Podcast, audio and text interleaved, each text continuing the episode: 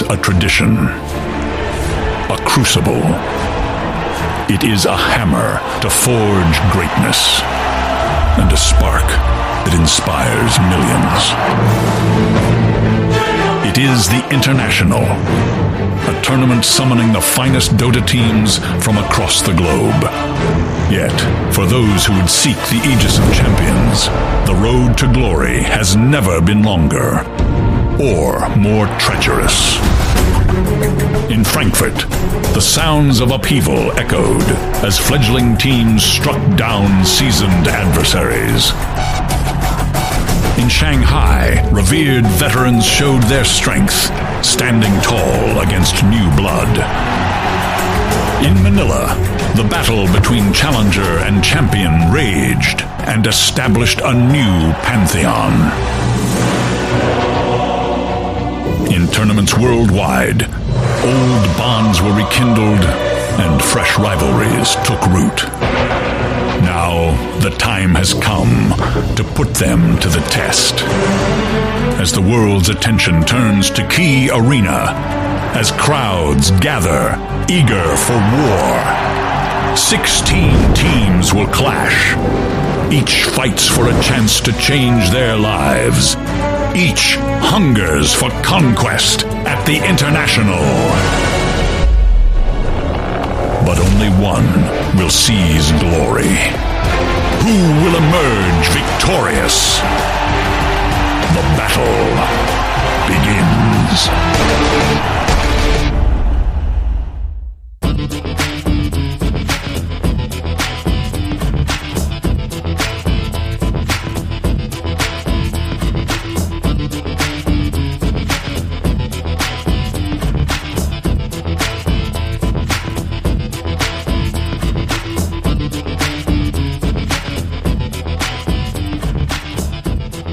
Today is Thursday, the uh, 1st of September 2016, and this is a bonus episode of The Gap, uh, our yearly tradition when we talk about Dota 2, and uh, specifically the International. I've got Joab Gilroy here with me. What up? And joining us back again. Uh, he missed last year, but returning champion Ryan, Ryan Cunningham is uh, going to spill his Dota 2 knowledge on us. Well, I'll try my best. Hello, everybody.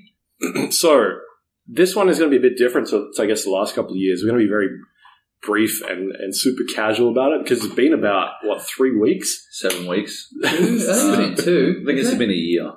Uh, Actually, it's been at least two because Gamescom. So Yeah. Yeah. Yeah. Well, there was Gamescom. That that occurred. Yeah, it's been at least two, so maybe Yeah. three. Yeah, it's close to three. Yeah. Three weeks. oh Um, man, I missed streaming it in the days.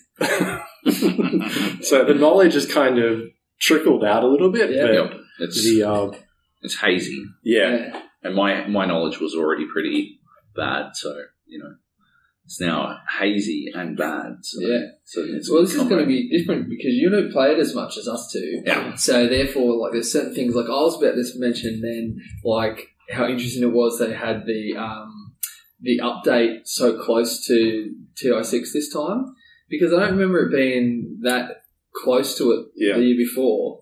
Um, and that was like the changes to like Beastmaster and a few other things. I Mhm. remember that specifically because my mates are playing a lot of Beastmaster. So Yeah.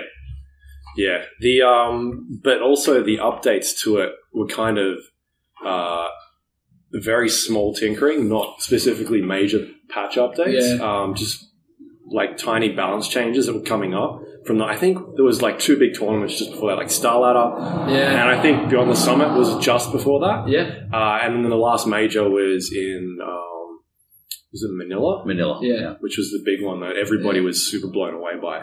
yeah. Uh, so they did a patch after that, but then leading up to it, it was mainly tightening up the game yeah. uh, and bringing it all together. Yeah, Yeah. it was good, like because the people like Starladder actually had a lot more traction than I thought it was going to have. I thought people Hmm. would give a shit because it was going to be TI six soon, but um, I think it was like I don't know, like straight away.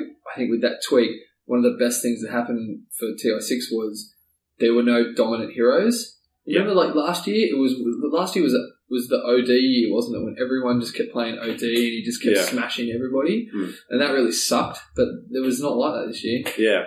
And I guess going into it, like this was the because Joab and I talked about it uh, beforehand, being like a lot of the pros and the talent were calling this like what is this meta? And the meta was basically there is no meta. It's gotten to that Yeah. point where they've just put out this patch and they balanced it so well that uh, anybody could really play anything. And that's what we saw during the tournament. Like 105 heroes, I think, were picked in total out of Yeah. 110. And that was even in the first um, the qualifiers. Yeah, just the first couple of days. which is just that never happened. So that's yeah, I, I loved it. I think it was really awesome for players as well, like that were watching to see whoever your favorite hero is Yeah. to be in there. Like unless your favorite hero is. Uh, actually, I don't. I was gonna say 'cause, Even like, the ones that weren't picked were Yeah. like, holy shit, I would probably pick them in certain situations. I don't feel they're underpowered. I'm trying to think about who didn't get picked out. 'cause, Lina, like- uh, Treant didn't get picked. yeah, Um, I think Bloodseeker was one of them. Treant sucks anyway. Yeah, his global is annoying. Um, sorry, his his ulti is annoying uh, when you get Ags, but they're the three that are on the top of my head that I Yeah. can Because you saw even remember. like like uh, Meepo made an appearance a yeah, few times. Techies was in there, yeah, it's who like- was being like nerfed to shit. yeah. So yeah, it was pretty. It was definitely interesting. So, uh, but then you, and you also saw because of that, like some insane drafts, like straight away OGs picks, like their drafts that, that when they got knocked out against um, uh, what is it called? Fnatic uh, knocked them out. TNC, TNC, yeah, um, who they crushed in the qualifiers, yeah. and then went on to lose like straight set, like two straight games against them, with, the, with one of the worst drafts ever. Which Yeah. is actually one of the reasons they said that they've kind of imploded. But I'm getting ahead of myself. I think that like so going into this tournament, uh, you know, it's a twenty-one million dollar tournament. Um, OG had won two past majors, and they were looking good coming up to that. It's not really usually uh, that's not a, a good place to be in because everybody's gunning for you yeah, at that stage. They know that they've got to bring out either the good drafts, good strats, uh, and they've prepared really well. Um, so that's really not a good situation to be in when you're a team like them. Mhm. And the pressure was on them as well. To, Well, I would have said the pressure probably even well, okay, maybe OG the most, but wings because everyone was talking about wings before they went yeah, into it, top three. and then they ended up doing so well. But like unknown team, everyone's calling them like the underdogs, but everyone also said that they were going to win because of how well they'd done. And like, Mm. was it Star Ladder? And the, what was that? Is that the one they won beforehand? uh, yeah, coming up with something like that. Yeah, and um, then to be able to do it when they were essentially like fanboys themselves, and then to do so well, like you know, when they won, they won almost straight sets. Like they, you know, like in upper bracket, it was what they won two one against DC, two 0 MVP, two 0 against OG. Like pretty ridiculous. Yeah.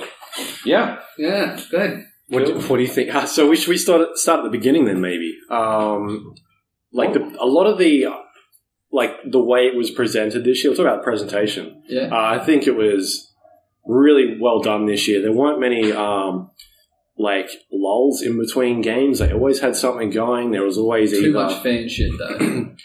Outside of the arena, I hate that stuff. I think they use fan shit to fill in pockets, but Yeah. Yeah, it's one of those situations where, yeah, as a, as a constantly streaming product, Yeah. they need to work out a way to streamline the process. They can't just fill it in because it's not actually all that engaging. It, I, I, I, I find it fucking boring. I can't- I'm in it for fucking. I can. I, I skip the drafts sometimes. Do you? Yeah, Oh, because man, I, I love don't the give a draft. fuck. I know, I know, because I think players love drafts. Like people who play Dota love the fucking drafts. Yeah. And people who watch Dota want to watch some fucking Dota. Yeah. And that's the difference, I think. And like, I think the fan service doesn't cater to either either of those fucking. yeah. I will say that because the draft timing, I mean, look, they're not going to change it because it's part of the game. I think it does go for too long. But they, I think they sped it up a little bit Did over they? the years. Yeah. I feel like it has. Um, but I, I'm, I'm specifically talking about the in between rounds, like not necessarily in between matches. Oh, right. Okay. Um, yeah, so in between rounds, it's very streamlined now. You've got your the game ends. You go back to the um, the analysis desk. They Yeah. talk about like how the draft went, and then you go back to Purge. Purge, which was amazing this year. The Weatherman, Yeah. um, and then he he like goes really detailed into a specific How play. professional has he gotten out He's- of this? Like, he's so different to some of the, his old YouTube stuff. I, I think I think it should all revolve around him. To be honest, 'Cause he, he has not just the the knowledge, but the ability to fucking communicate it in a way that anyone can understand. And he Yeah. does it real quick. Like you think Yeah. about this, the game ends. They have a few words, and then it's straight to purge. And he's in he's already got it all ready to go. We know what he like the key moments he's going to talk about, and that is awesome. I mean, the I mean, I guess that's a great for spectators to watch it and go, "Shit, I probably didn't see that." As a player, like that's the strategies where you can take away from the game. You know, Yeah, like some of the stuff that he was doing, away, I was like, I didn't even see that, or I'm going to try that tonight, and then I fail horribly. Yeah. And, and I guess that ranges in like, not only is it good for players like uh, yourself, who's a 3K scrub, but Oh, but um, but someone like Joab, who you know he goes quite detailed into it as well, where like you get all these range of people that can get something out of it. Yeah. Um, which is I'm just talking shit there. Three and a half k, everybody. Three and a half. Hey, which is quite good for Australia, right? Yeah, well, What do you look? Depends. Uh, nearly four. Ah, yeah. I got up from two point eight. Two point eight. Yeah. Wow. There you Maybe go. you should have been in two point eight in the first place. No, that's when my internet was all shit. I've talked about this so yeah, many sure, times. okay. sure. Uh, crawled my way back. Yeah. But Oh, yeah, that's with the presentation though, like because you see that this year it looks like Madison Square Garden, how they've got a certain center and like all that, which is awesome. I mean, imagine I, I can only imagine what it was like being there, Yeah. but it's great for um, the spectators. I mean, they had so much improvements this year, like the way the characters kind of pop up in front of each oh, person, the, like the AR stuff. Yeah, all that- that was that was great. Like you know, they also limited like the amount of people coming in between. You know, like in that area where they have that that stuff doing dances and shit. Like they didn't show that that much this year, which is great because that was so bullshit boring.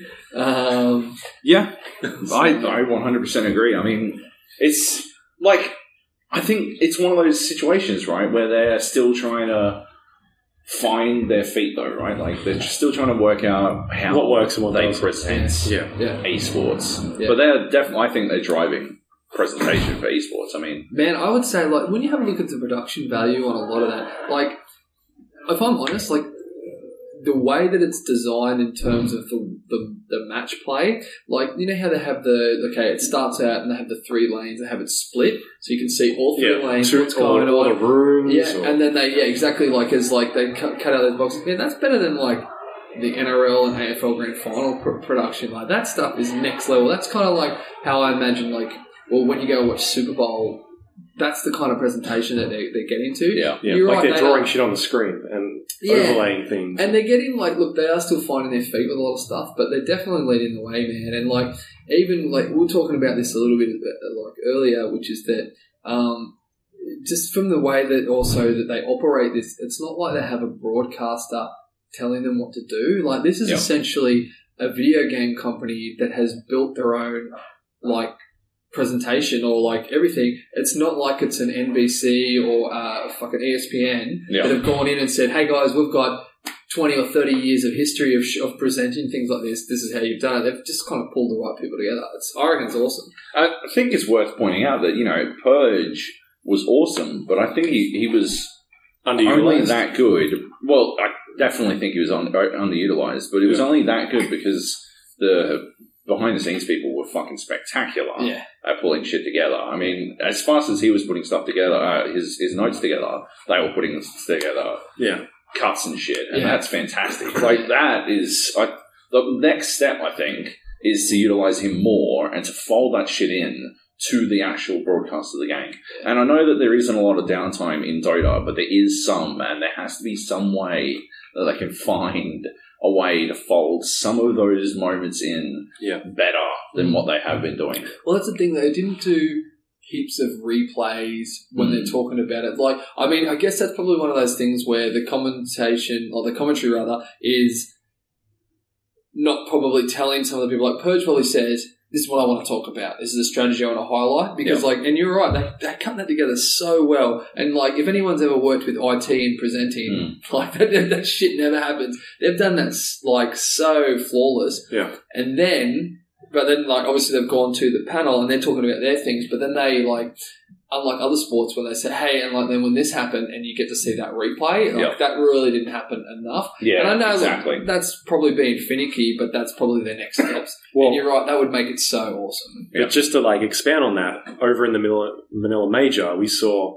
um, a lot of production changes during whoever was running that, with like adding mana bars to hero Yeah. calls, and then Valve actually got that and then put it in the game. Yeah. like they put that in there, and then the Manila guys also had the um, battle cam That Which- game, yeah. which they um, they got a lot of feedback from that. They took it down for a couple of days, brought it back a bit cleaner. Um, What's Good. the battle cam? they basically during a big fight, they went to a new Oh, overlay, yeah. zoomed right out, Yeah, and then yeah. had all the player cams on the sides. yeah, yeah, yeah. Um, and at one stage, it just had too much information. There was like ultimates and spell cooldowns and just uh, player portraits and all, all this other stuff. Whereas they cleaned it up towards the end when it actually went into um, the tournament uh, days. But it, Who it was could, that again? It was PGL or something, wasn't it? I think it was yeah P, PGL yeah, or something PLG. like that. I don't know. They Well, fucking they, They killed it. it. That, Yeah. Yeah. that health bar for the team, the team health bar, Oh. is one of the best fucking. Yeah.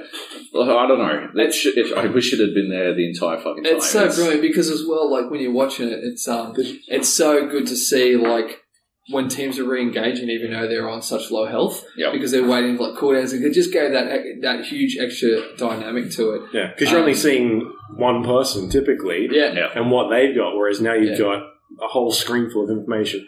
It may look like a lot, but it still conveys like what teams are thinking, and, and um, it, it's just about making it not as complex and Yeah. easy to read. Like you can always sort of work it out. You can always sort of work out, you know, how everyone was going. But it took me forever to train myself to look at the hero portraits at the top to work out how much health they were and Yeah. to study that shit and to be able to like sort of unfocus what so I could draw all that information in. Yeah. But the hero health, uh, the team health bar does that all for you. and that's the thing. Like you don't want to you don't want to have to be like a like a five k player Mm. to have to understand everything that's going on. Like there is going to be some nuances that you're not going to get, but if you're just a, a, a spectator, fuck you. I know you're going to look at me about no, you play more than me, I think, by this stage. But like watching that, like you don't want to have to miss any of that stuff because you don't play. Like you Yeah. know, you could have watched you know every single tournament, but then you, if if you're not playing and training yourself to look at that,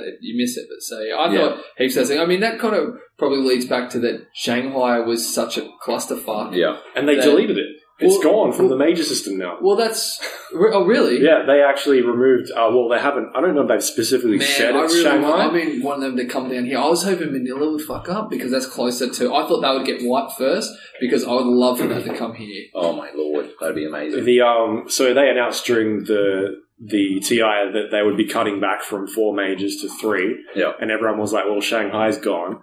Uh, but the idea was, well, hopefully they end up giving it to Manila or, or the production company that did that and bring them across because it was one of the best productions we've, we've seen. Yeah. In. Manila, yeah.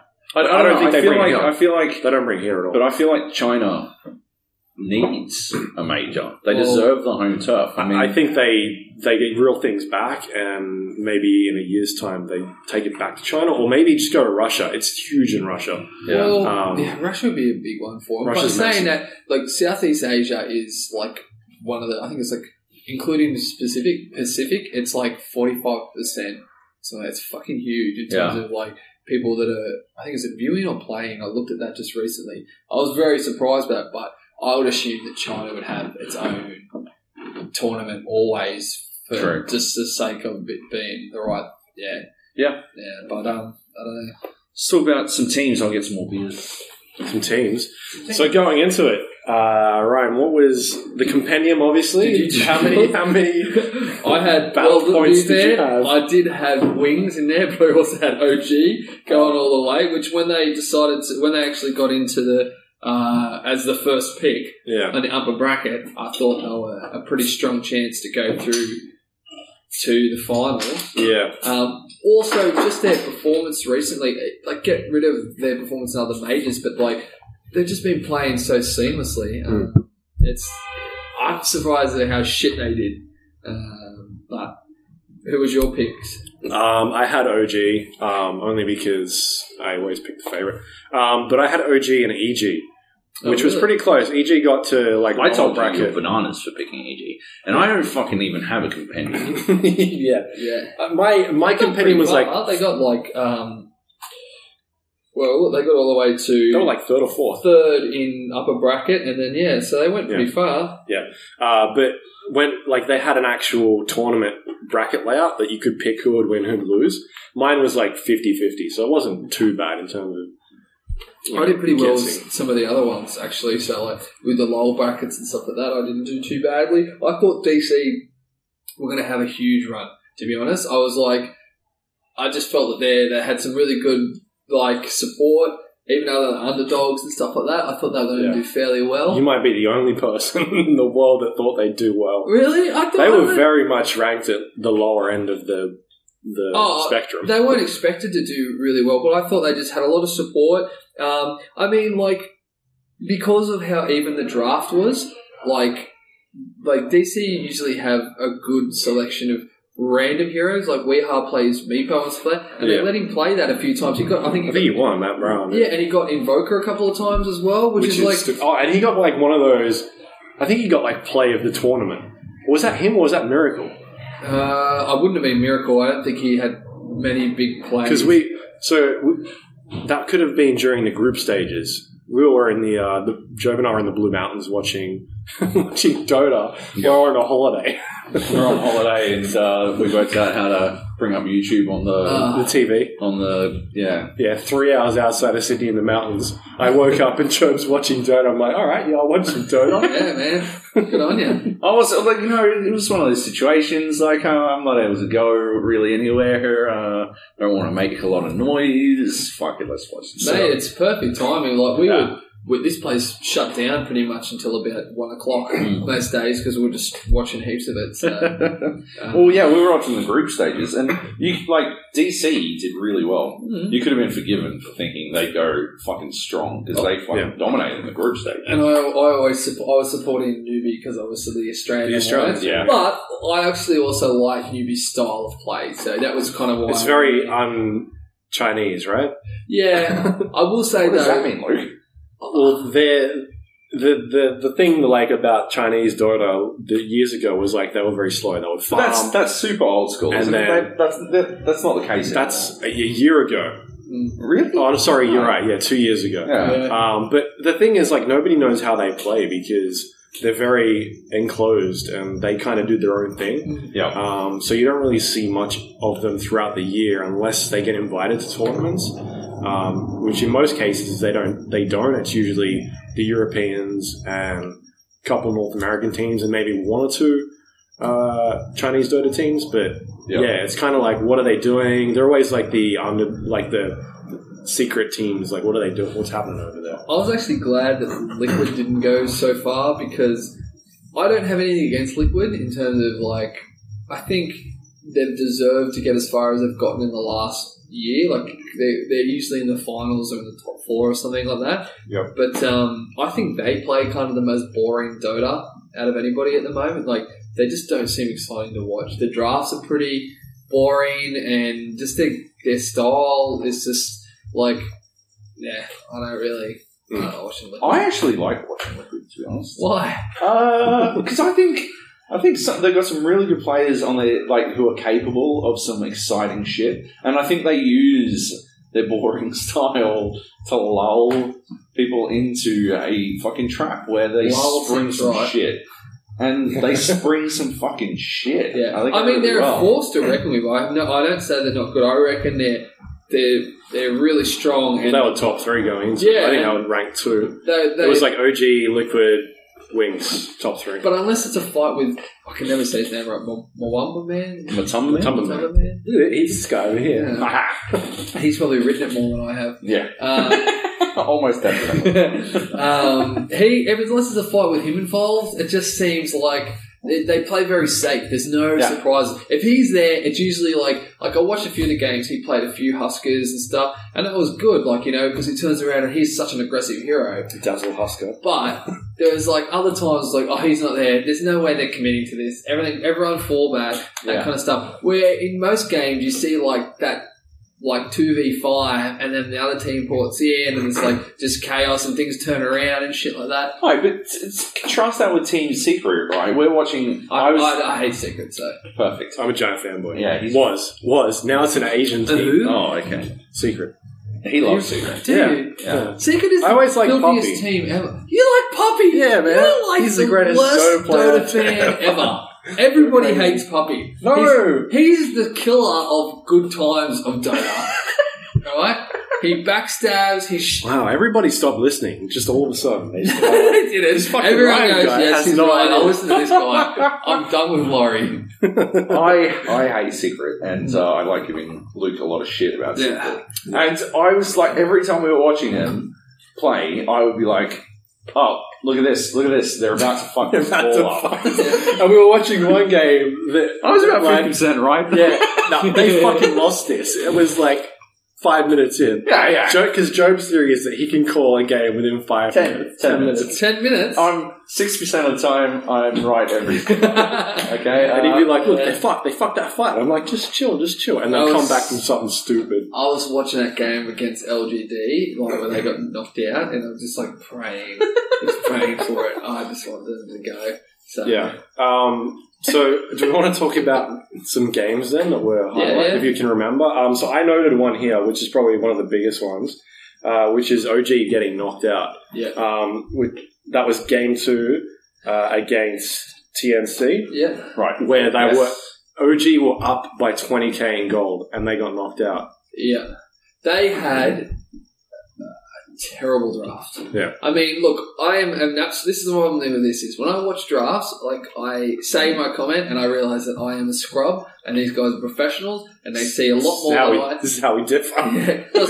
I, like, I, I understand that they're like they see things that I don't, and that's like you know everyone says like yeah like like we're able to comment, but everybody commentators, everyone fans are like well like what what could they possibly do here? Yeah. Then not only was their draft really weird, then their itemization was so strange, like tiny that they picked. Do you want to talk about Second the last game? Or? Yeah, second game was Tiny. They went Ember, Ogre. Ogre's a weird one because he's very um his spells rely on RNG, um, basically because his ultimate is if you land your stun, there's a chance that it will like trigger like a poker machine effect and it'll, it'll stun three times. Yeah, Sometimes do it doesn't. damage. Sometimes it's four times. Sometimes Yeah. it's once. Yeah, And so he's very an RNG type of player. yeah. Why would he exist? Why would anyone pick him? He's super strong. He's he's very strong, but because he's he's very got, he gets two, Two two stuns. stuns that are click disables, so you don't have to worry about whether attacks are going to hit them.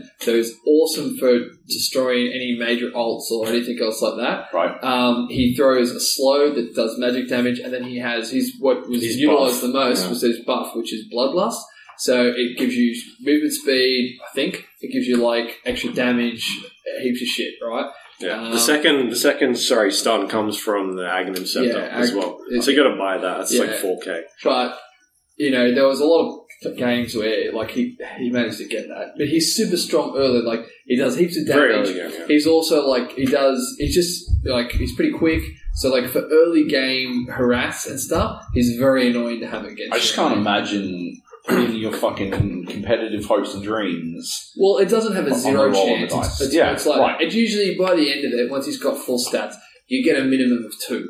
I feel like every time that you use it. Is two good enough for an ult? Yeah, Is it? yeah, two for ev- on all your spells. So like if you throw Oh, Like, okay. If you throw like your first stun, right, Yeah. you hit them, it can then triple up, right? Okay, And now, then you yep. do bloodlust, same thing. If you throw like your um, like your what's his magic? The, he throws like a pot kind of thing. He throws like at them and it like does. I get. I, I definitely get it now. that. I thought and that and it builds up the over time. description was that he had a single stun that might proc twice. No, it- it- Yeah. times, well, that's- across the. That's the it, but range it's always Right. like hitting. It always yeah, does yeah, something, it but it can does always do more. Yeah. Like, Like Yeah. it's a pretty high More percentage, damage. and then you'll find like when he walks in, and because it's like that, he walks in with like three things that are fairly strong, like Yeah. straight away, and then the cooldowns are pretty low. Like you constantly got stuns coming up. He's Yeah. really great for kiting as well because he's slow, he stuns. Like you can kite people around for, for fucking days. So Mm. but yeah, the, the thing is that they lost that. They were up 20k. Like, that's the point where Joab, Joab will be like, why haven't they called GG, the other team? You'll like, you'll look at a graph and be like, it's because these guys know that they can come back. All At they 10 need is, fast. No, no, I'm talking about Yeah. like, That's what I'm 50 saying, minutes right? into the game. Why Oh, haven't they, like, they'll show the graph, they're up one team's up 20k, why haven't they called GG? Well- because all they need to do is lose two fights, and that's that's done. Did you did you see Tiny's itemization? So like they had like Ember Spirit and Tiny were the biggest carries, right?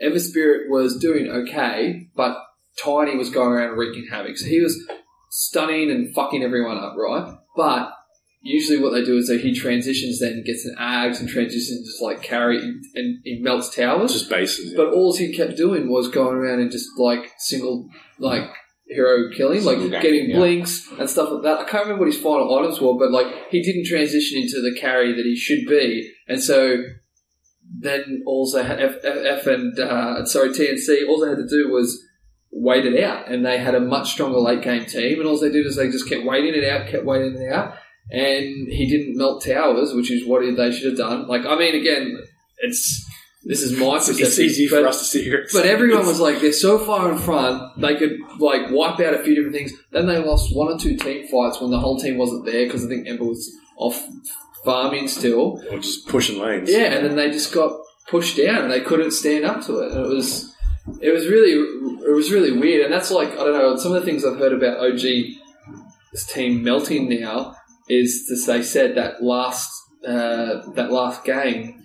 A lot of big issues happened, and that's why they actually like called it quits, and people Yeah. don't want to play together anymore, Hmm. which is pretty weird. I don't know. yeah, it's strange. Um, I uh 'cause I, I I I watched um TNC's a Southeast Asian team, right? yes, Filipino, I think. And the other Filipino te- uh, team that LGD, is it? no, it's uh, MVP Korean, right? Oh yeah, they're Korean MVP. Um, I thought that the first game they played very similar to MVP, and I thought they had OG solved TNC, And uh, so when I was rewatching this one, uh, I was pretty yeah, I was. I was like, why don't they just GG and go to the next game? Because like try again. Yeah. Like they got fucked. Uh, I obviously have no idea how, but Yeah. uh, yeah, TNC got fucked. So just call GG and and wrap it up. Um, and then yeah, they, they managed to come back and win.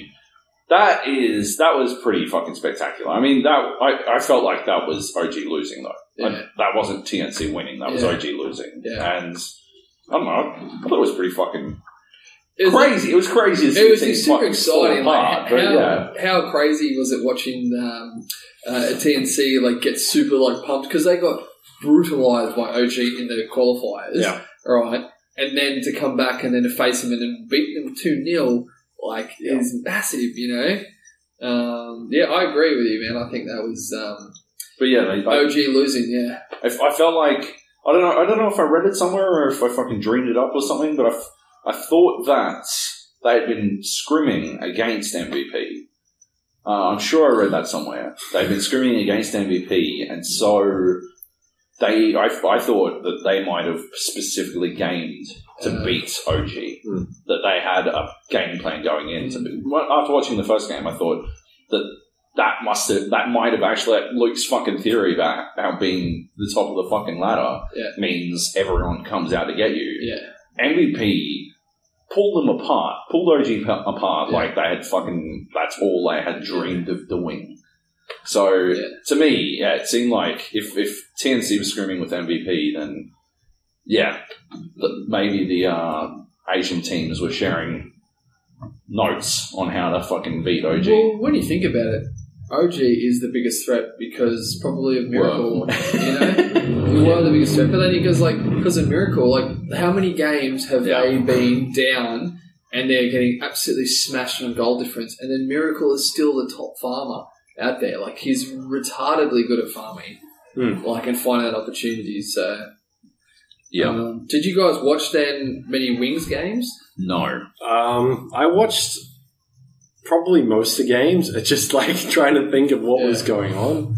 Um, And they Yeah. just seem like like have a look at their stats. Like so, they beat DC straight up two one, right? Then they beat MVP two 0 then EG two 0 like, and then to go on to the finals, like when they won They that just- in the fourth in the fourth game, like they stopped. they were they were so good. They were just like and there was like only a couple of times where you thought maybe they could lose this game. Yeah. But for the most part, man, they were just they were so good. They were they were in another league. I thought they were, it was ridiculous. So.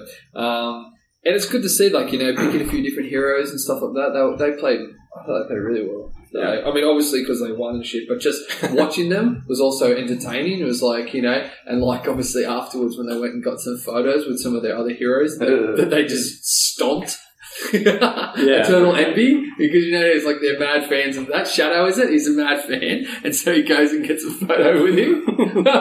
Yeah, yeah, it's crazy. awesome. Just like regular regular guys, just being like, I look up to these people type thing. so who is your is your favorite team secret? Was uh, I like Secret Navi with like the two teams Yeah. because I still like Dendi. Dendi's like Man, that's gonna they're gonna have to change that whole team. they're no, they haven't. They're staying. Uh, they did very well, or they've been doing very well. Um, up until they won like, or they've come second. I think it's StarLadder they came second. Did they? Um, well, I still think that they did not look like a contender.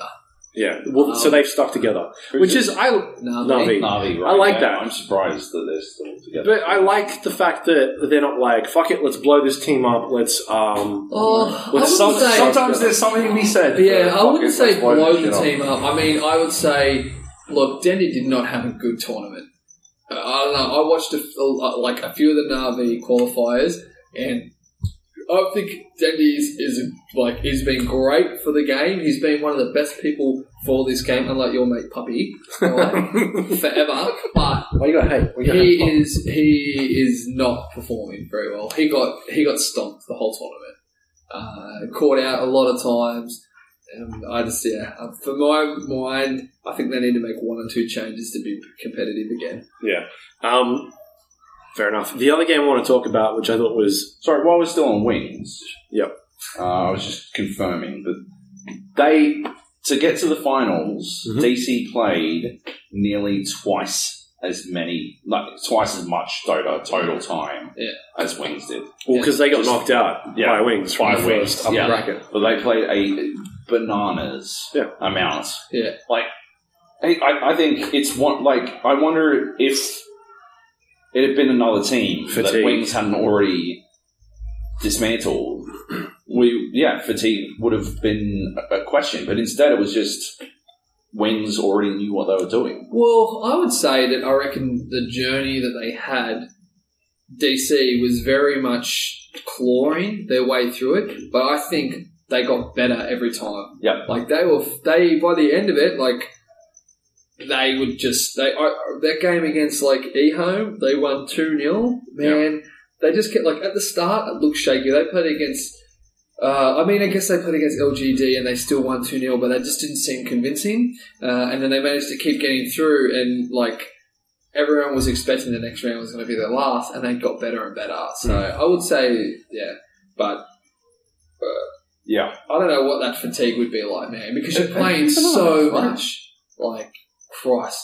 But I mean, they play that much normally in a day, but They do, but That's the question, right? They probably play that much already in a day, but the fact is, Wings didn't have to play all that much. yeah. And when they did play, and obviously they played, Yeah. uh, even in, during, during downtime, they were playing without the sort of pressure on Yeah. their shoulders. you've got $9 million on Yeah. the line. Like. Yeah. Like, Wow, Uh, that's, a, it's a, that's a pretty funny thing. It's a six million dollar difference between first and second. Oh well, was it five million dollar difference? Sorry. Yeah. 'Cause yeah, eight- first place gets 9.1, second is was it uh, 9.1? I thought it 3.4. was eight point eight. There you go. Well, it probably changes as the days are going. yeah, like, it's sorry. they're still, I think it's still, sell- oh no, they probably stopped. Well, I think it just Yeah. ended today, actually. So yesterday, sorry, It's the last day of the battle pass. I missed that. I love, I love the battle passes. Yeah, they're good. The best. Um, so the other game I want to talk about is uh, eHome versus EG. This is where Oh, yeah. this is the other big game where um, game one where EG came back from Mega Creeps, which is the first time it's ever happened. oh man, that was good. Yeah. So um, I think EG were in control most. I think they were in control most of that game, but something happened where they lost the fight, and then uh, eHome just came down, took out the entire base, and I was just like, fuck. Um, Yeah. or it was pretty tight. I, I, can't really remember, but Was this the one? It was like where- an 80 This minute is the game. one where they got through like they had like 250 health from the racks, and then they went through and walked through the middle. that was Alliance. Yeah, I, say, I thought that was a different team. Okay, yeah, they went back from Megas. I remember because I didn't see it, but then I watched the highlights of it, and I was like pretty Yeah. surprised. So But that game was insane. Yeah. Uh, that sort of stuff is like, again, why you don't, some of these guys don't call GG. Okay, so they won. All right, let's let's have this fight then. Okay, so they won, right? But if we agree that fatigue might, in fact, be a massive factor, Yeah. then why would you play an eighty-minute game when you realise you lost? When when you realise the ch- chances of you losing are ninety percent at forty minutes? Why would you play another forty minutes for the ten percent chance to win? There's always a chance. When it's not on the line, when it's not on the line, because it was mistake. game one. yeah, It was game one. They Yeah. still had more opportunities. They won the next game without But it was also much lower trouble. bracket, I think. No, that was no, it's, upper it was bracket, upper wasn't it? bracket. Yeah, and uh, Like I look in the lower bracket, right? I, I get it, right? Fucking leave it all on the table, right? Yeah. But in the group stages and the upper bracket, I just don't fucking get it. well, here's the thing though. Look at their teams. They had Mirana, right? Fe- oh, so Mirana, Axe, uh, Shadow Demon, Void, and um, and AA. So just straight away with Shadow Demon and Axe, you have such good base like fighting. So like you disrupt Axe, you put his illusions out there, everything's spinning. Hmm. He's actually someone that can can hold against megas. Right, Mirana is doing ridiculous amounts of magic damage. It's AOE at that time, so fairly good pushing there. Uh, I mean, the other the other ones aren't fantastic with, with Void and AA, but I don't know. I guess they The problem is on eHome's side, they don't have anything that scales well. Like Ogre Magi, um, Wait, is Beastmaster- Ogre Magi different to Ogre? Uh, No, It's the same one. Okay, Just yeah. that's good. No, that's good. Yeah, Yeah. use I've different terms. I've used his last name. Perfect. Yeah. Well, And say I don't know. You say instead that like Timber becomes like a raid boss by the end, and like you know, I mean, I guess I do have a bit of magic damage to deal with him, and Jug is pretty nasty Hmm. at the end. I don't know. Like I would just say that it's one of those ones where Jug stands for Juggalo, I assume. Yes. Yeah. Juggalo. do I have to use full names? with No, no, AA is hell. fine. I I'm totally know I'm getting AA fucking told is. about the results. Look, if you're listening to this, I'm assuming you have some basic knowledge of Dota. So AA is perfect. Um, Dota is a game where you start and you have to battle. I would against ask what other- Dota stands for today for, for the first time in about two years. Someone I was was like, speaking the other Defense of the Ancients. I was like, God, I It can't stands remember the for last time fucking I've said Dota. that. Yeah. Like it actually stands for Dota now. Yeah, They- no one says the other It's way. not Defense of the Ancients. What? They, I don't think they trademarked that. It's now just Dota. Which makes it more sense, I guess. Yeah. But, Yeah. um, anyway, look, that, that's one of those ones where, like, it could be seen as stubbornness. And I mean, look, if there's a team that's going to be stubborn, EG is there. Like, they, they are stubborn motherfuckers, like SumaiL and stuff like that. Like, they're pretty known to fight to the bitter end. Um, so, and it paid off for them this time. So, you can imagine how filthy they would have been uh, at home.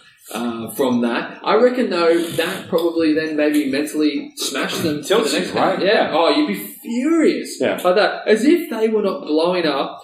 at- Thirty-five minute game the next next round. Yeah. Which is not super quick, No. but it's it's. I think the averages were about It's like forty-five Wings fast. minutes. Once again. Yeah. yeah. So Yeah, it was good. yeah. All right. Well, yeah. So, well, who's your favourite team, Joe? Uh, Who are you good watching? question. If, at the, at TI six time, you know, now can be different. Oh, yeah, yeah, I think T- uh, Team Liquid was my favourite. Uh, Fuck. I am playing. How dare you not agree with Oh, my, so sorry. what I like? Sorry, sorry. You hate teams with team in the name, don't you? Me. That's, I'm seeing a pattern. Pattern recognition is No. actually what I'm really good at. No. Uh, that's what the doctor said when I was little. Oh, And, yeah. and uh, yeah, Team Liquid, Team Secret. It's all coming together now, isn't it? Yes, it is. Um, I Yeah. think so. What do you reckon then were the biggest surprises? Who do you think was the biggest surprise team other than DC because they've got to be obviously no one expected them to get that far. Um, Who else? Fnatic. Yeah, I was going to say I think Fnatic were were super surprising that they started in the lower bracket. Uh, and then made it all the way through, but like They knocked clean out. sweeps, like They like knocked out Alliance, Liquid, MVP, Phoenix. but like but like two nils, like not Yeah. not three games. I think that was pretty crazy that they that they did that well. Um, I think they just played above themselves because MVP. I thought MVP was surprising. I thought MVP were doing really well, Yeah. and they just they got a really bad, un, well, unlucky draw at the start of the upper bracket. They can't have known that it would be an unlucky draw though, but suddenly Yeah. they might, might not as like might not have even done well in groups. I reckon MVP were the reason why OG uh, just like went to pieces Oh yeah, against uh, TNC. Like not to take anything away against TNC, but MVP made short work of OG. I think that was the thing that broke them. Yep. Because when they went into those games, it was they seemed all over the place. Uh, and yeah, I mean, I don't know. I don't know about all their internal workings and stuff like that. Obviously, they've now dismantled. Because like, look, one of the reasons I like OG is because it's player controlled as well. It's been a big part of the difference between them and a lot of the other teams right. um, they have basically they were formed because they didn't like the, a lot of the representation that teams were getting and the way that things were being dictated by teams like Secret and shit like that. Uh, so they've kind of they've they tried to hold that player control. I mean that's one of the reasons why I see it's a bit sad that they kind of they've like N0tail and, and that were like really big in implementing that and so like seeing the teams change up a bit I don't know that sucks for me but It's like in basketball. yes. yes. Apt, apt reference. One hundred percent. Yep. Um, okay, cut. Oh, you go. Go, no, No, I, no. I was going to just mention some of the other things that happened. Um, did you guys watch the All Star Game at all? No. No. I think I told you to fucking watch it. I can't watch didn't that shit around. sometimes. I don't. It's getting better. Like this year, um, what they did was uh, they got people from the crowd um, to come out onto the stage. It was Team Kaci versus Team Slacks, who are, we'll talk about them as well. Um, and they basically got them to come out, and they brought all the players out and said, "All right, now you pick who you want to play with as your partner." So they got to choose from all of their uh, all of the pro players, Oh, every single, which is pretty cool. Like, because if you went there, you're like, "Fuck, my favorite player is Yeah. Fear." You can play sitting next to Fear Dota. Man, that's awesome. So they played 10v10, which is pretty cool. Um, I hate 10v10, but otherwise. it was the, the awkward bits about that, I would say, were that you've got a bunch of pro players standing around that don't get picked, and it kind of felt awkward, like, Yeah. oh, like a game of uh, schoolyard, I don't know, footy or whatever, like where And some of those someone misses yeah. out, like Yeah. that sort of stuff is a bit weird. Yeah. Um, the other thing I don't like, which I said this last year, I'm pretty sure they didn't pick any girls from the um, from the uh, the audience that came out. Yeah. I think they need to pick some girls, get some like girls play Dota. I've played I, fucking Dota with girls Yeah. online, um, and I don't think having 20 dudes up on stage is is good. Uh, Yeah. Have some diversity. Maybe they were scared about the reaction that the players would have against them. I, I'm pretty sure I read something from Kaci that was like, oh, I should have thought of that afterwards. Like, well, there should have been a directive from Valve to be like, pick a couple girls or, or just like have, something. yeah, have a bit of diversity, you Yeah. know, like, and if, in terms of all forms, but like girls should be definitely up there. Yeah, yeah.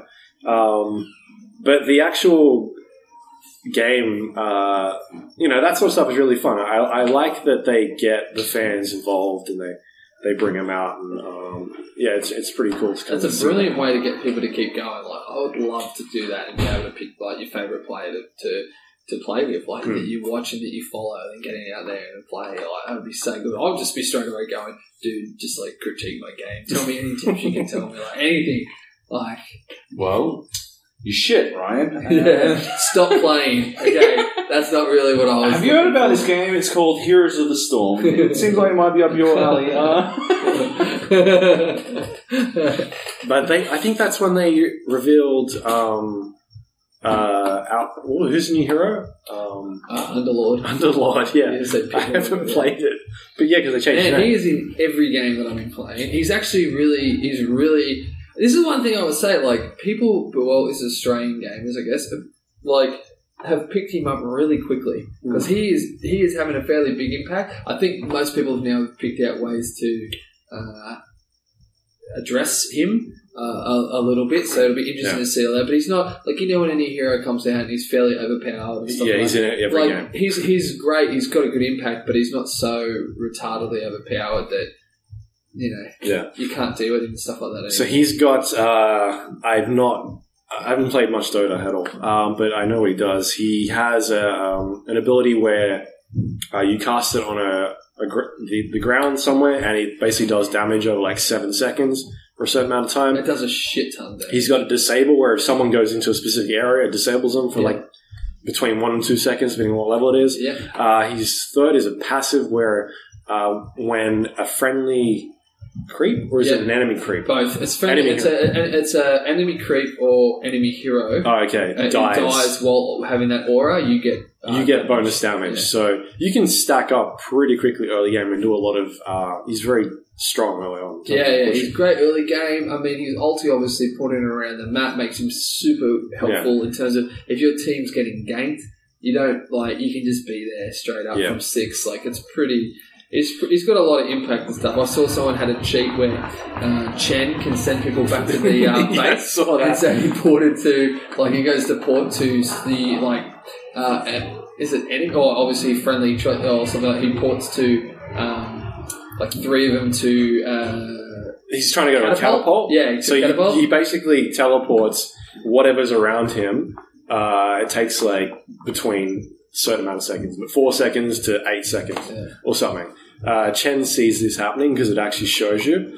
Uh, Chen's uh, ability is he can send a friendly either hero or um, creep back to the fountain. So he does that as they teleport in, and then sends all their heroes back to He's found, so they all get. so they'll get wiped. That's Yeah, amazing. that's brilliant. Yeah, it's good.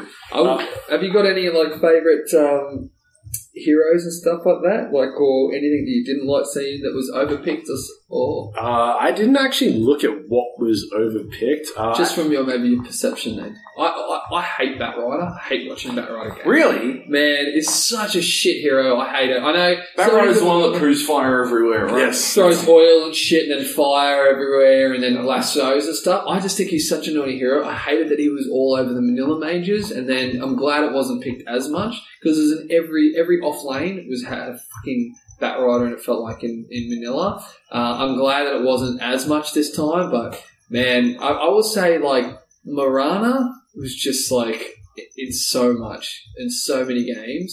Um, and Okay, I, so Bat Rider was the most picked, most picked. maybe. I'm trying to look at It Seemed this. like he wasn't in that many games. Most picked.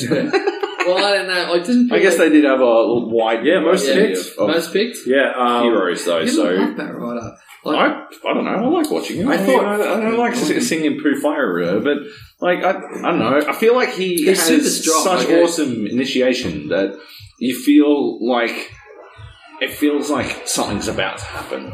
well, he's also he is moving. he's gank. you can't really. Also, he's great for laning because you can't really just sit there and absorb his shit because, like at level three, if he keeps throwing like Who made you? yeah, like oil. Okay, so if he keeps throwing poo at you. Uh, you can't like move, turn, get away, do anything. And then if he hits you with fire, it only takes a few seconds and then you, you're Yeah. fucked. I mean, he's annoying to lane against and stuff, but I just, I don't man. I'm just not a big Bat Rider fan. So Yeah. The um the one I was surprised about was Void. I because he was used very weirdly, not as like a position one or a carry or anything like that. He'd be more like Hang on, what's the difference between a position one and a carry? pretty much the same. They're the same thing. Interesting because you use two different terms to describe the same. Thing. Because thing. a carry that's is not necessarily Uh, a position Do one. you, know. know, do want, should we say all the positions? So do you know? Like, I'm just going to say So- maybe for the maybe go for for the, No, my, numbers. my point Do the was that a numbers. position one is not necessarily uh, like uh, well, he's a carry, but he a carry doesn't have to be position one either. It can be sort of That's helpful.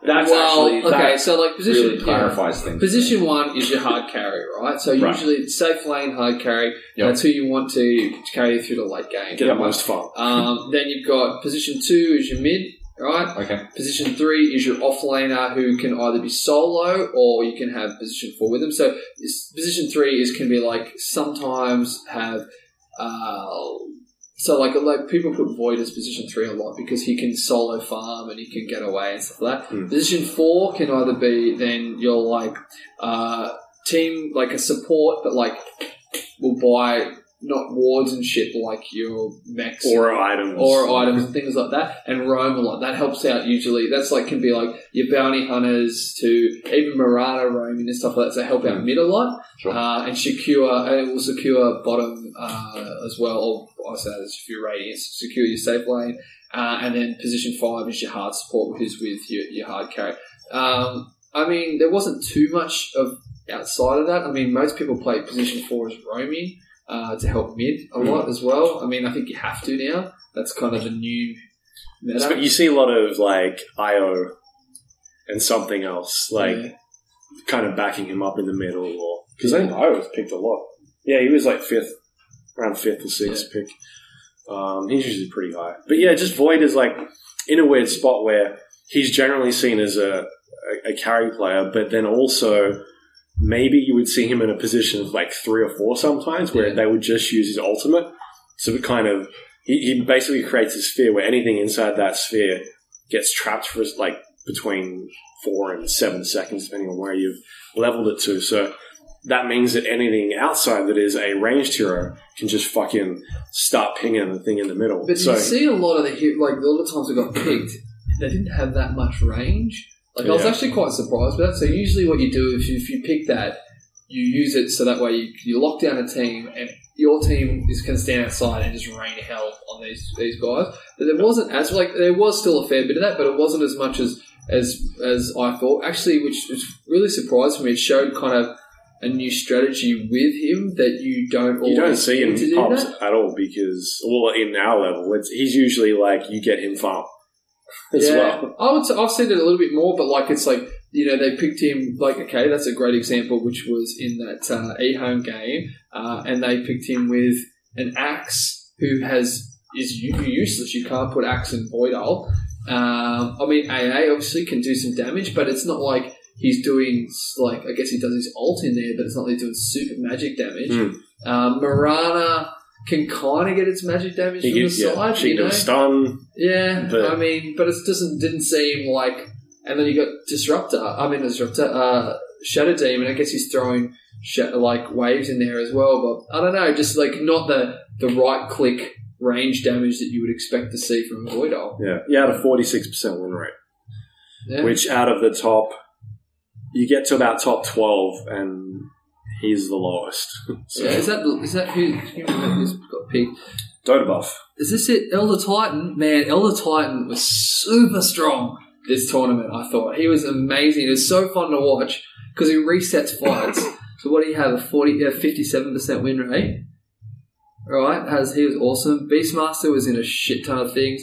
And yeah, a lot of Timbersaw. I play heaps of Timbersaw. I'm shit as I a remember seeing a Timbersaw. lot of Timbersaw. Yeah, I'm terrible with it, but I'm, I fucking love it. He can So throw the, the saw out with the chain and then pull himself along, right? Yeah, yeah. So I, yeah, I think I really like heroes with high mobility. mo- mobility and initiation. I guess as a result, like the ability to initiate in an exciting sort of skill shot manner Yeah. that uh, I think Batrider has and, and Timbersaw has.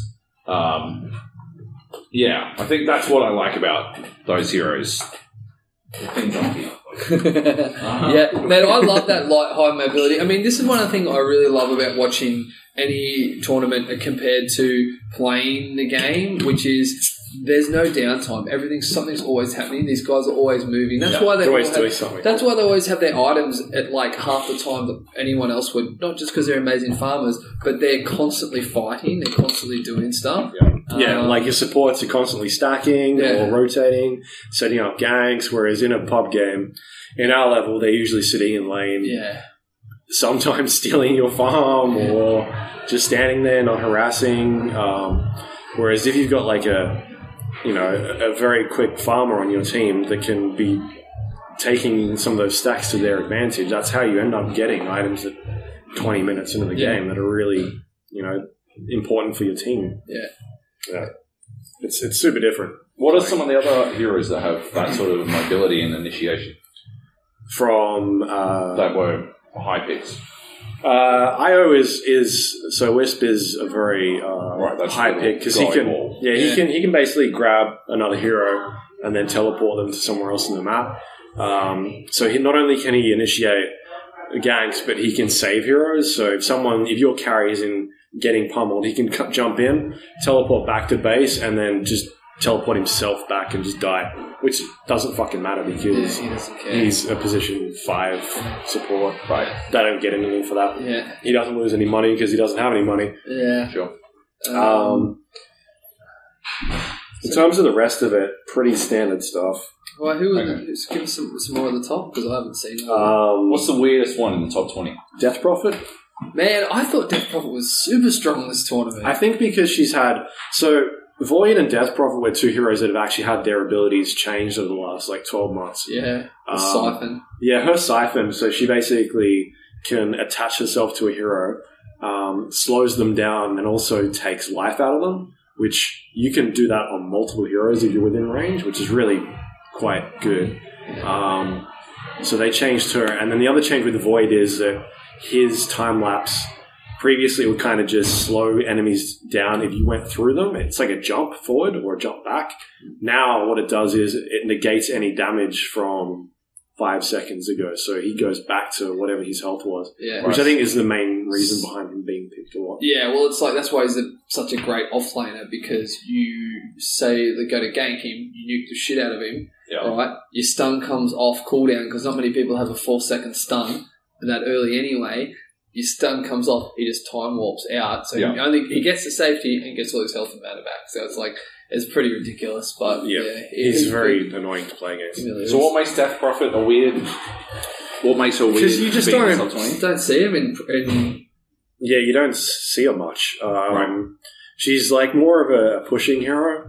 Um, it just seems like a, a strange pick. It's it's like a a very passive hero where you kind of just you're taking towers, but also in fights you're trying to um, either disable people by silencing them, which is one of her, abilities, or uh, trying to stop the enemy team from hitting you. So buying passive items so that they can't do anything with you while your ultimate is going off because it basically attacks people around you for a certain amount of time. Yeah. But if they can't kill you, then they need to leave that area. Yeah, yeah, fair enough. Can I just make a side comment? Go. If any of uh, our listeners are out there, uh, like work at tech brands or like laptop brands, um, Luke Lawrie desperately needs something that's not going to melt his lap when he has it on for an hour. this thing is fucking like a furnace here. I'm sure that he'll write whatever, like when he writes a It's my review, laptop. he'll write, he'll write and say it was written on this laptop. Someone send him something new. This thing Ryan Ryan ridiculous. doesn't realise, but Luke loves having hot dick.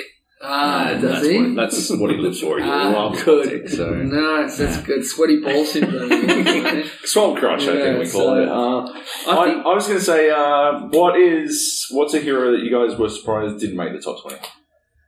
Um, Because pop. I don't know, is uh, is Bounty Hunter in the top twenty? Um, No, hang on, He No. saw a lot of Bounty Hunter in Manila, Manila, yeah. and got this set not much at all. So Batrider was the top, and then you've got. Um, let me have a look. Was Disruptor in there? Because I feel like he is very strong. I think I. yeah, Disruptor. Disruptor was fifth, which is Oh, was he? Yeah, expected because Oh, Disruptor. okay. So it goes. all right, I'll give you the top. I'll give you the top ten. All right. So Alright. Batrider number one, Faceless Void, Timbersaw. I don't think there's any surprise there. Jug. Jug is Juggernaut, right? Was Jugg- Juggernaut. He's um. I don't. Ex- I was expecting him to be that high. I think in a few of the other tournaments gone by, they've shown that Jug is one a great counter to Disruptor. Um, he's just a great counter because of his spin. He can get out of a lot of dangerous situations. So I think that it was no surprise him being in there. Then Yeah. he had Vengeful Spirit. I didn't realize he was picked that much, and he had a fifty-one percent win rate. That's It's actually quite high. that's pretty good. I've got a I've got a very high avenge. Um, is that the one with Win the rate. ghosts everywhere?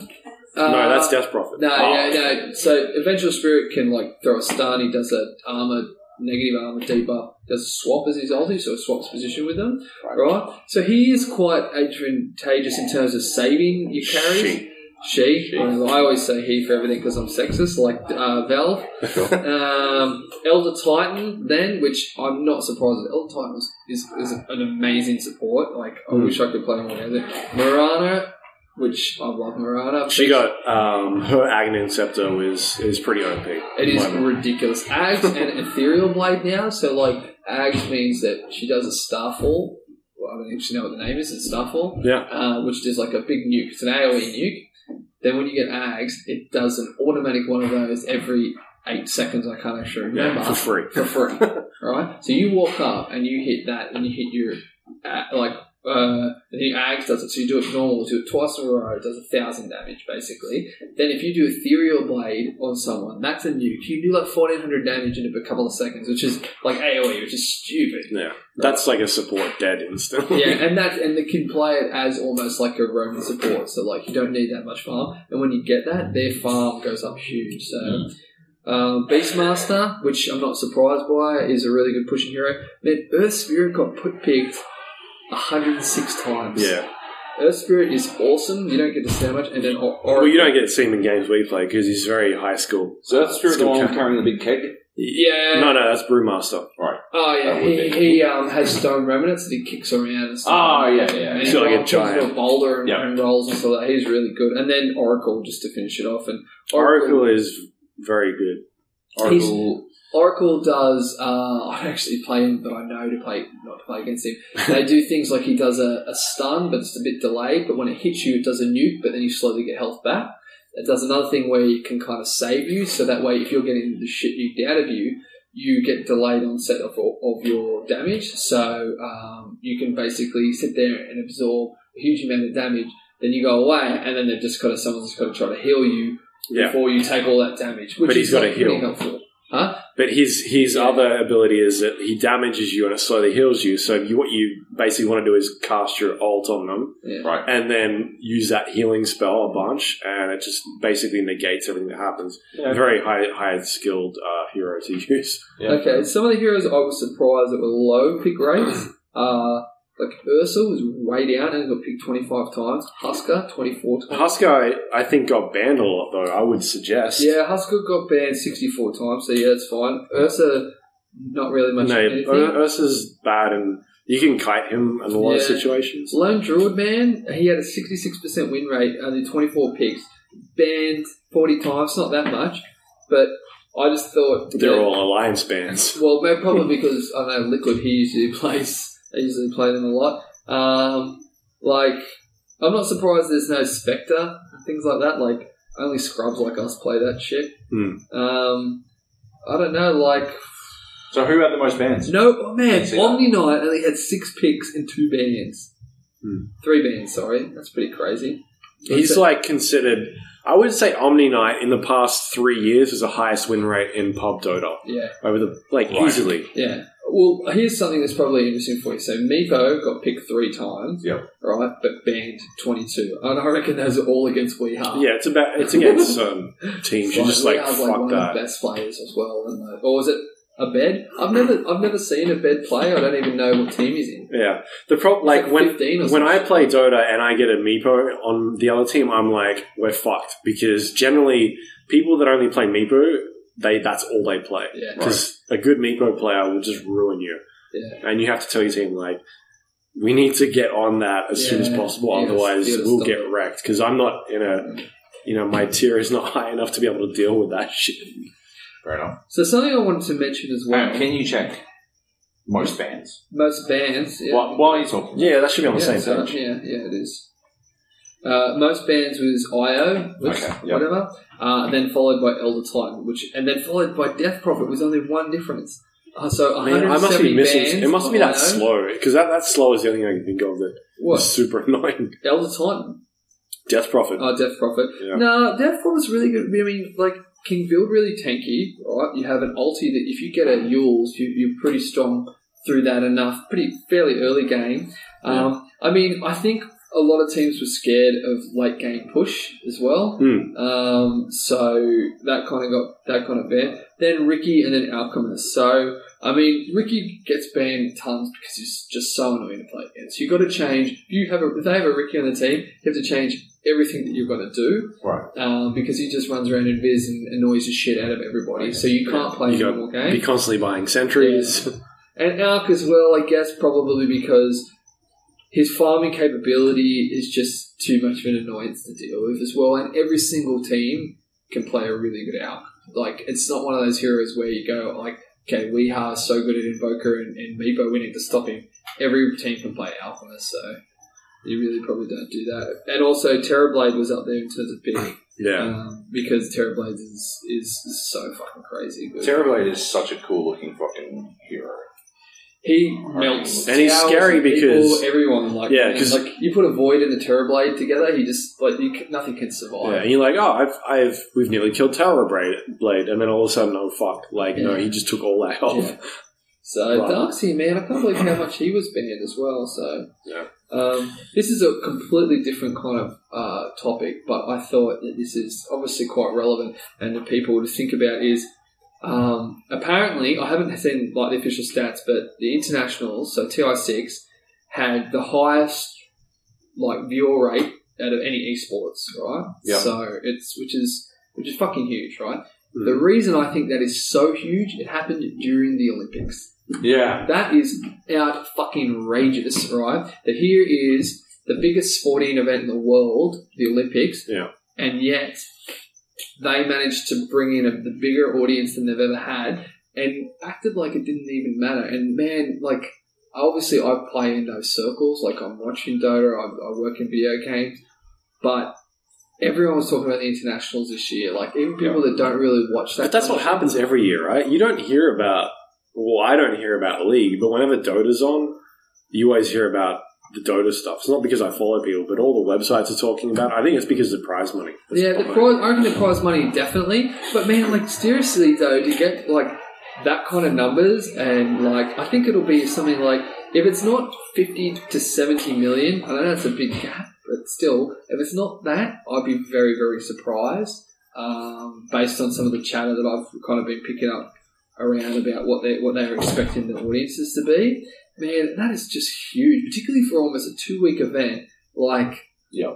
man, I just think that that is that, that's really impressive that they did that, and it shows kind of the longevity of this sport and the way things are kind of going to go. And like you know, in Australia, I think that's something that's going to be. I mean, it's disappointing that all the commercial people who work in probably shouldn't talk too, too much about this, but all the commercial people that work in esports in Australia have no allegiance to Dota. and Yeah. Actually, have all the allegiances to to Riot and League of Legends. Yeah, and, Um, and that's Riot has an established Yeah. base here. That's the thing, right? I desperately want to get Dota on Red Bull a lot more, and I work pretty pretty hard to get its presence up. But there's just there aren't stories I can make about Yeah. it. because it's so community driven Yeah, that it's hard to do that when Riot is here dictating. Here's all our press releases. Here are all our tournaments. Come look. There's nothing in Australia. It's also that Riot have basically uh, locally. I've got to watch out what I'm allowed to say, but Riot have locally um, have given the esports companies that produce tournaments here uh, a free reign. Well, not a free reign, but said we want you. We want to help you guys Yeah. produce esports in Australia. We're not going to charge you over the roof to use our IPs. We want to build a community here. Which, by the way, credit to Riot because that's fucking really positive. Like we're yeah. like yeah. a lot of countries think that we are backwater down here, but people now see like Riot have seen how much money Australia spends on gaming, and so they try to foster that here. And I think that's really positive. I think And you see, you see teams like the Chiefs and um, fuck Legacy, Legacy. and like they're actually working really hard to be good at League of Legends. Yeah. And I know for a fact that if they got the same support as they got from Riot from any sort of Dota organization, there would be an Australian team for Dota, Yeah. and they probably do semi well. I mean, the Chiefs Chiefs have a rough time internationally, but that's just because they're isolated and they're able to scrim against them. In Dota, international teams scrim all the fucking time. Yeah. And the thing with this as well is like this is the problem I see with Dota not being supported here in Australia very much. It's not about Dota. Dota's not going to get affected, to be honest. They're fucking killing it. Yeah. They're going from strength to strength. But it's kind of like this.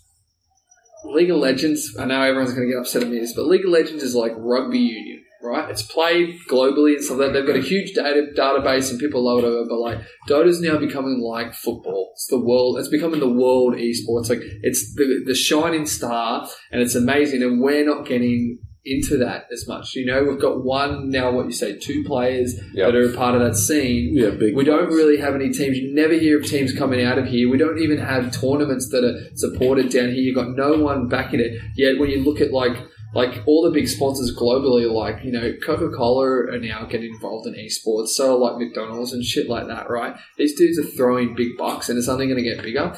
But they're going to throw it at Dota first. They're not going to throw it at League of Legends. You know, they're going to throw it at shit like that. And locally, like you want to get brands like that supporting it to help fund a lot of the stuff that's going on here, and they're going to go, okay, like you know, League of Legends and stuff. It's just not going to have the same impact. I don't know. So Yeah, it's it's interesting. I mean, uh, I I think I think it, it's awesome that League of Legends has the support it does in Australia. Uh, and I, I guess the analogy is solid. The rugby union thing. I mean, because Australians are super passionate about the good League of Legends teams, Hmm. and I think that's fucking awesome. yeah, Because we should support our great esports players. Yeah. man, it's almost made me want to kind of not change codes, but like get a lot more support in there because of how well right it's done down here. Yeah. Yeah. Uh, on the on the flip side, if we could take that attitude and put it into Dota, it's not it's not like soccer's fucking centuries old, right? Yeah. It's not too late for Australia, yeah, but it's going to take a couple of generations of fucking hard work yeah, if we're going to get there. That's not the case with Dota 2. Yeah. We could we could like fuck. There's now two international players, right? Yeah. One in OG and wherever the fuck KP is, right?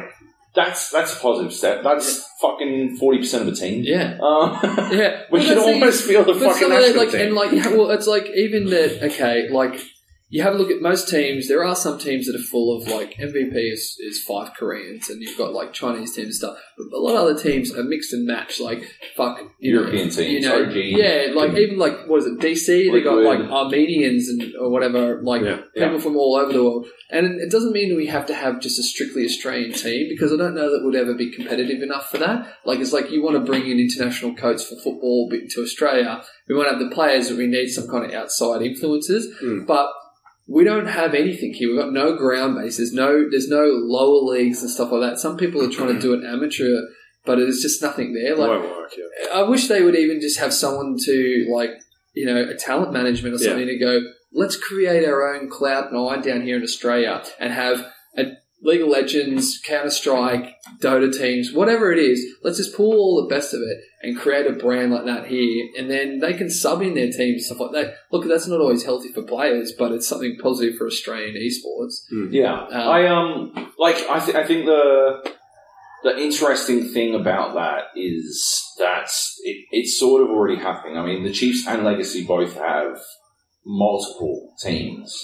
Chiefs have Counter Strike, Call of Duty, uh, League, obviously, Maybe I'm just out of, out of touch. maybe Overwatch, maybe Overwatch. I think their Overwatch team Yeah. just disbanded.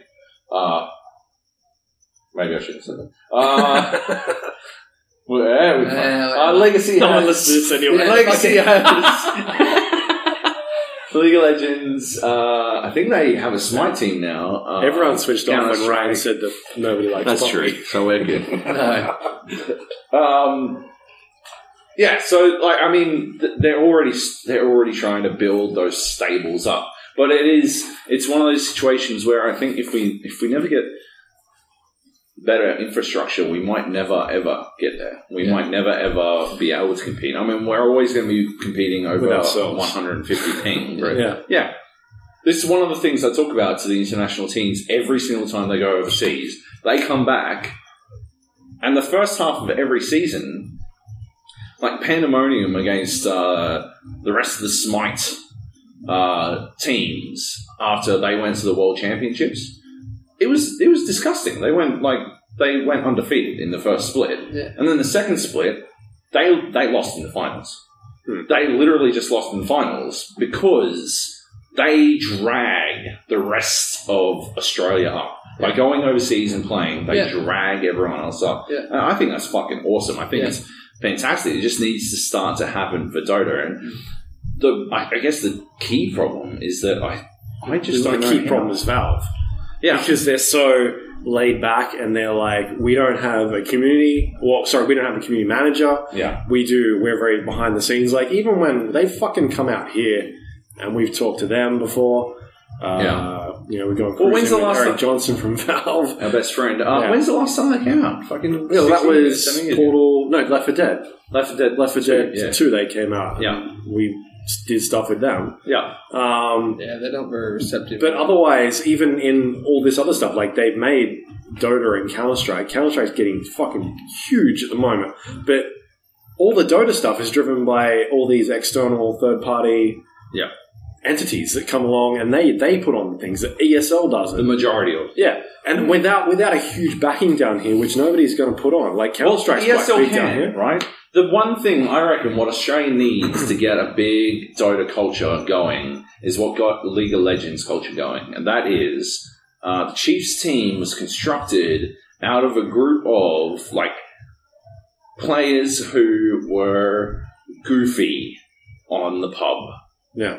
Like on on US pubs, they were playing on US pubs, and like Radio was fucking ranked number in the top ten, playing with a 300 ping, and he just retired. But he was fucking spectacular. He was like Mm. terrifying. He got put on a team with Swiffer and fucking Swiffer, sorry, Swiper. Sw- Swiffer and Swiper and like the fucking rest of them, and they were all gross at this fucking game, right? On 300 ping, and they were doing so much better. And it's something that you see time and time again. You talk to fucking uh, esports management elements, and they're talking about how Australians rise to a challenge every time they're stuck. Well, we're- great- 300. We're great Thing. sportsmen. Yeah, Every exactly. single country knows. Like, have a look at even the Olympics and stuff like that. Like, Basketball. everyone knows that Australia is a fantastic sportsman, and we're everyone goes, okay, you're underdog and stuff, but you can never count us out because we rise up and we, we do compete, and we're we're great for that. Like, even though we're sometimes got shit fans um, and things like that, like me included. Um, one of the other things I would say as well is that, um, and guess probably some insider knowledge is esports is rising so fast that the companies looking after it, like Valve, ESL, things like that, they have got their hands full so hard, right? And the growth that's happening in every single other market with audiences that have, you know, 10 times the size that we are, they are got their hands full with that. To then try to invest the money in Australia, they need people here yeah. um, you know, and Yeah, I don't know. Who, are we allowed? To, am I allowed to talk about this? Whatever. Like, so I've put our hand up to try to help bridge that gap down here in Australia. Yeah, I know. Um, yeah, I know people that have. I've been asked personally, like, who do I talk to about this? And I, I've given names, but that's the thing, right? Is that they're they're never going to do it. I don't think. It's- Mm, I would very say I reckon next year you're going to see uh, an increase in esports in general in Australia. Yeah. I think. Look, one of the big things that uh, happens in Australia is we spend more money per internet user than pretty much most countries Yeah. on video games. So we spend a fuck ton, right? So, and that's where I think it's going to come down to people go, the amount of investment that they would have to use in Australia for the reward, like if they can get some ambitious fucking American to go, why don't you just look up, I'm going to look after the Australian market, boss, and I'll, you know, make sure we do really well. They'll come down here and make a thousand percent profit or something like that. And that's the kind of shit we need Yeah. for then someone over there What- almost to take it on board. What I what needs to happen is, I'm not talking about like a, a major, but Valve needs to throw like, hey ESL, here's hundred thousand dollars. Yep. Go do Dota two in Australia. Yep. And here's all the teams that you can invite, and maybe I don't think we'll have a local team, but at least that brings like the community together, and that maybe starts people talking a little bit. Yeah. Then Like if uh, Hi-Rez advertisers- advertises hundred thousand dollars Yeah. for Smite, then Could be- Valve can. I reckon they go uh, like even halves. I reckon they even just say to them, you can use our IP down there. If you want to put on a Dota 2 tournament, Yeah. go ahead and you do it. And I reckon they'll be able to get fucking sponsors to put up the. That's the problem. Like that's Like- where this, this comes from. All the advertising then goes, oh fuck, that's pretty big. Yeah. What can we do for this in the future that Yeah. will, will allow us Yeah. to do something else? Just and that, that, that just starts getting Yeah. the ball Yeah. rolling. But at the moment, it's completely non-existent because there's no presence here at all. Yeah. Yeah. It'll Yeah. be it'll be interesting though. I guess again, then with that kind of money, like think about this: if they're running a, a pro, like a tournament that's got almost twenty one million dollars prize pool, imagine the amount of money that they put into the production on that. And so, like, if that's your standards, you want to make sure that everyone is following your brand's IP really to the letter.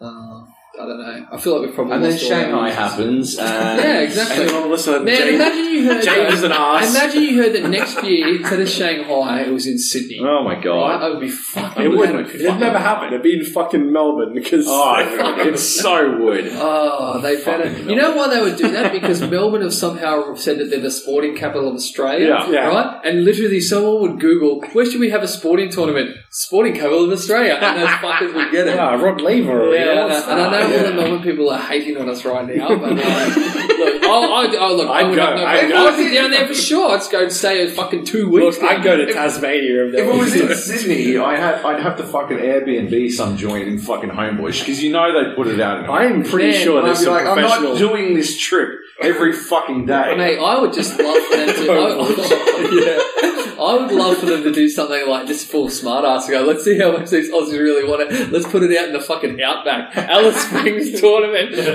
that, and just watch everyone just sweat balls. You wouldn't be able to do it. All the computers would just fucking melt. But um, to, to add on to that, just like as a joke, uh, the pub stomp this year was handled completely poorly. Uh, last year, when Valve did the pub stomps and they announced it and all that sort of stuff, we had three cinemas filled at event Yeah. of uh, people watching Dota 2 at two o'clock in the morning from midday.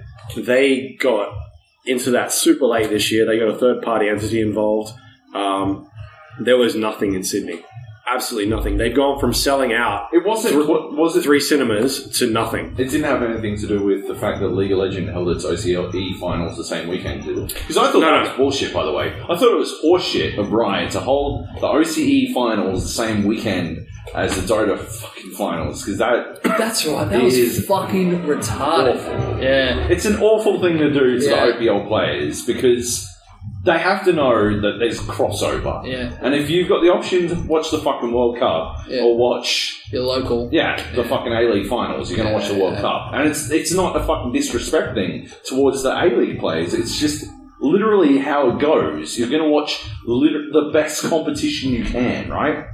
You know, one of the reasons I don't reckon it would be in uh, in Sydney, and um, I don't. Can, am I allowed to say a statement that I don't have to have like a mad long conversation about? Go on. Okay, um, like no one goes to fucking sporting events in Sydney except for the Swans games or like cricket and, and shit like that because Sydney just doesn't like New South Wales. We don't fucking go to go to matches like, and so like if I was actually if I was holding it somewhere, no, uh, I gotta, uh, and so.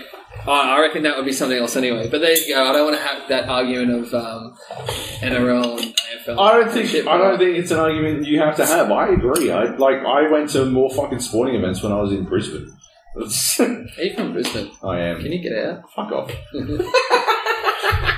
Are you upset because No, I don't mind people. I, State don't, I origin? mean, I State mean, origin? I'm very, I'm very nationalistic. I love, I love people from all over Australia. It doesn't bother me Except for anymore. Brisbane. I probably wouldn't describe myself as nationalistic though. That's 'Cause probably not that the right word. I would Yeah. imagine you. I would uh, s- what Southern call Cross Hanson? tattoo. No, yeah. yeah, something like that. That's what I'm like. That's the problem. You can't say anything these fucking days. Uh, I would call myself more jingoistic. saying you, you just want an all Australian Dota team. At least I'm willing to have other countries. part of it. Yeah, New Zealand, Yeah, maybe. exactly. Uh, no, no, no. Fuck off. I wanna win. little Australia. Uh, yeah, they can be in. Uh, I'm okay. Mm. The eighth state. Yeah. Hmm. Uh, what else can we talk about? Uh, Kaci was back this year. Brought on slacks. what do you think of that, Joe? You seem to like him. Um, did I? I don't remember. Yeah. Who was Slacks? Funny guy. The funny guy. Like literally a blank slate to me. Explain more. Who are Kaci and Slacks? Kaci's the uh, the journalist reporter from Seattle. They bring in Right. the, the lady, She was doing the um, professional, all the player interviews. The Yes, she was- side. Yes, the things. side bullshit. Yeah, uh, wasn't a fan of most of the side bullshit. She did good interviews with the players, but side bullshit was terrible. Slacks was doing fucking goofy bullshit, right? That's him. Oh my god, he was just what the fuck? He was the filler shit, right? This was the filler shit that I was saying that I hated, Yeah. right? Like, oh, would you rather or marry, boff, kill or some shit, right? Like. Fuck off with this shit, okay? This is supposed to be the premier Dota event. I do not want to know which heroes the players on Team MVP would fuck via a translator, okay? that is not. That's Wait. not fucking entertaining. It's not even decent fucking. Yeah, where the where the question is asked, the translator translates, and the player is like, "I'm being fucking trolled by the translator." Yeah, yeah, definitely. Uh, actually, I did that once. I had that happen once, but I had the and the translator. with Kojima. No, I wish. I wish I talked to. No, I was with the Capcom guys when they were making Resident Evil Six, Yeah, and I was asking them who uh, who sperm jacked Wesker, and uh, and the translator asked the question, or looked at me, and then asked the question, and then I had to. She she's turned to me, and she's like, "Sorry, can you say the question again?" And I said. Who wanked Wesker off into With the a hand cup? and as soon as I started doing this, the the developers were losing their shit, and they're like, ah, and they fucking. they translated correctly. it was pretty good. they worked it out. Uh, yeah. Anyway, we're talking about translating for teams, Ah, nice. uh, and yeah, our jokes don't really scan. no, well, I would say in my limited experience of that, it's best not. I go for it anyway. Yeah. I want I want a translator to have to translate these jokes. I don't want it to try and do it with the timing. I have no idea if they're doing it or not, right? Like, Hmm. I've got no way to measure because I don't understand the language. If I did, I wouldn't need a translator. But yeah, I want to see if they can like fucking at least try. Mm. She didn't even do the fucking hands. yeah. Yeah, So I, tight. I think she got that from you. Um. Yeah. Anyway. yeah. Uh, so, so that stuff in between with like the the player interviews, I always enjoy that sort of stuff. Or the um, so Kaci and, and Bing Bing Hole, yeah. they were the bullshit in between. They were Yeah, didn't yeah. like. or the uh, like here, let's go see what they're doing in their hometown, and Yeah. Yeah, It's- yeah. that, that well, how stuff's did you pretty cool. find about You like, like that shit? Yeah, do you Yeah, I like, enjoyed- Do you like the backstory stuff? Yeah, it's cool. So do I, I Oh, just- especially I when you backstory see, like- stuff. I actually do like. Oh, I think that's. I think that was really well done. Yeah, especially when you see like, oh, here's this person's parents being like, well, fuck. Sometimes, like, majority of them are like, well, he wanted to do what he wanted to do, so Yeah. we let we let him. Like, it's his life. And I was watching a few of them where it was like we tried to tell him to give it up. We, I, there was that one I can't remember who it was to be honest. It was uh, uh, I think it was Philippines, and they said he was wa- he was trying to, to play, and he goes, yeah, it was no, it was it was TNC. It was before their game against OG, and they were saying like you know he wanted to play this game, and then we were trying to convince him to do anything else. And like, I, at one point, I took away his computer and all this kind of shit. And you're like, here he is playing on the world stage, and then they just beat arguably number world number one. You know, and they're just like saying things like that. And you're like, man, it must have been like pretty hard to like try to do that. Like, it's such a like there's no respect for this game for a lot of the professionals, and then now they're making millions of dollars. You know, so I, I think I think we are a small period of time away from cons- like players or at least player management systems constructing these stories to be extremely entertaining. ah, yeah. Uh, like I don't know if we're going to go like full Barney Stinson hiring new parents and shit, but like yeah, I think we're pretty close to yeah. Suddenly, some dude like they they go to you know a his movie story about uh, a movie like- about Dendi. Oh well, there is my- obviously that movie already free to play, but like you know, like a proper Hollywood movie. He went away on Rumspringa, and uh, we didn't think he would be. Uh, yeah, we thought he'd come back to the farm to be a good Amish. It'll be- it'll be the- it he the- wanted to stay on Dota forever, and you're like, It's he was the- a fucking Amish. What the fuck is it? Yeah. It's Eddie the Eagle, and it'll be, it'll be about fucking Dota. Yeah. Yeah, I think we're uh, very close to seeing this sort of shit start happen. Because, like, I mean, you see it in the fucking UFC, right? Like, fucking WWE bullshit. Yeah. At the moment, you don't need to do it because nobody, there, there doesn't seem to be a P- PR person handling a single fucking Dota team. Well, there mustn't be. no. if they if they are, their lives must be hell. That's the thing. I sometimes think that we get maybe like we just miss all the press releases that go out around all these teams because just who, there's no one seems to be managing these people at all. Like there's no. There, no, there's a They don't do management. press releases anymore. They release it via Discord. And But that's the thing, right? They have management, but it's all released on Valve's official team thing. it's all released on Twitter longer. yeah, on, on Twitter. That's where it's full all of, done. Full of fucking expletives, and yeah, you're like, oh, and this person, I'm not playing on their team anymore because fuck them forever. And you're like, why are you writing this? I, I get that you made a couple million bucks, but you can make more if you weren't such a fuckhead. But like, look what happened la- last year with EG winning, Yeah. and then you not Universe. Um, who got kicked? Uh, Aui. Aui got kicked, and he was just like, "We just won the biggest tournament of the year or ever, and one of your players just got kicked. Yeah. without him. Yeah. he wa- he didn't want to leave. No. That's the other thing I think we're very close to is some sort of contract system. Because I think it's coming to League of Legends, I think it's coming to League of Some Legends of what? inside of six months. A player or team based contract system. Well, they have like they have franchise management. Yeah, well, they They have to do contracts that. at the what, moment. What was that one that they tried to build? That like a, an association, it's like the FIFA board, Right. and it disbanded. Like Yeah, they did, it, ESL and then, and then uh, was it ESL? I think it was because it was like you have to obey to these rules, but you're only playing our tournaments, and I was like, Yeah, that. and then it was 24 hours in, and two teams pulled out and lost like 50 grand, but they didn't give a flying. They didn't care. They was just like, yeah, I, I think. Uh, It's going to happen though. Well- it's the only way to protect players. well, this is the thing why, like they said, OG was interesting was because OG started as a player-run team, so Yeah. players got to make the call where it wasn't just the management telling them what to do. Because look, you know, you can imagine if I was like a talent management team or whatever the hell they're called, like you know, they decided to go, fuck, these idiots are playing this video game and making millions of dollars and they have dick all business or any kind of knowledge or experience. I should kind of get in on this and dictate what we can do Hmm. and get involved. Now, as much as that sounds awful, Yeah. sometimes it's also for the best because these people need to, like, these players need to understand that this is a business, you know? Yeah.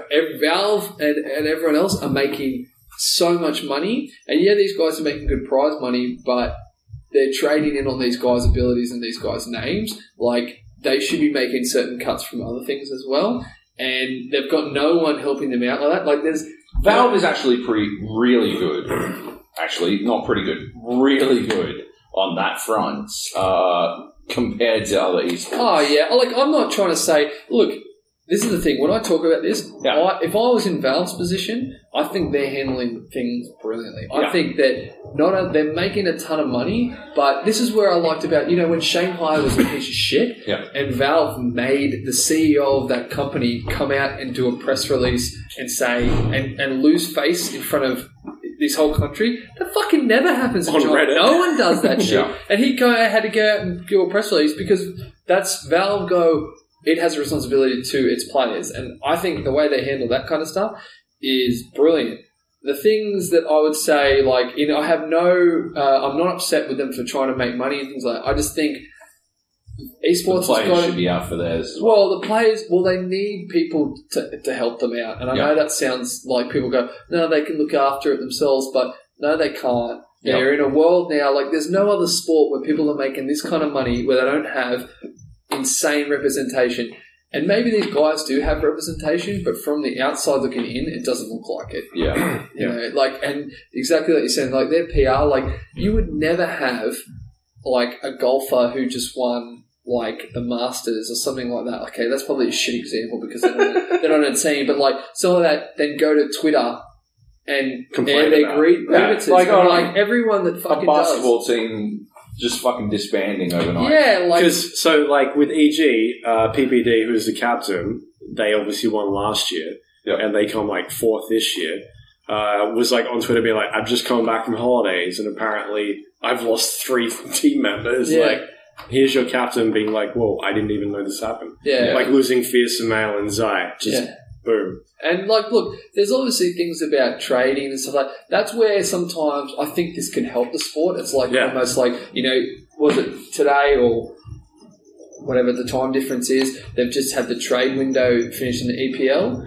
Um, Yeah. and that's awesome. Like it's that's now that is a day, And they're- of people they're tweaking things it. like that. Yeah, I think that's good. I think they're going to get there. I mean, you can't expect these guys to to get everything right the first time, but It's, a it's of- like the, the EPL, the trade window closing, and all that kind of stuff. Uh, trade deadline in basketball, shit like that.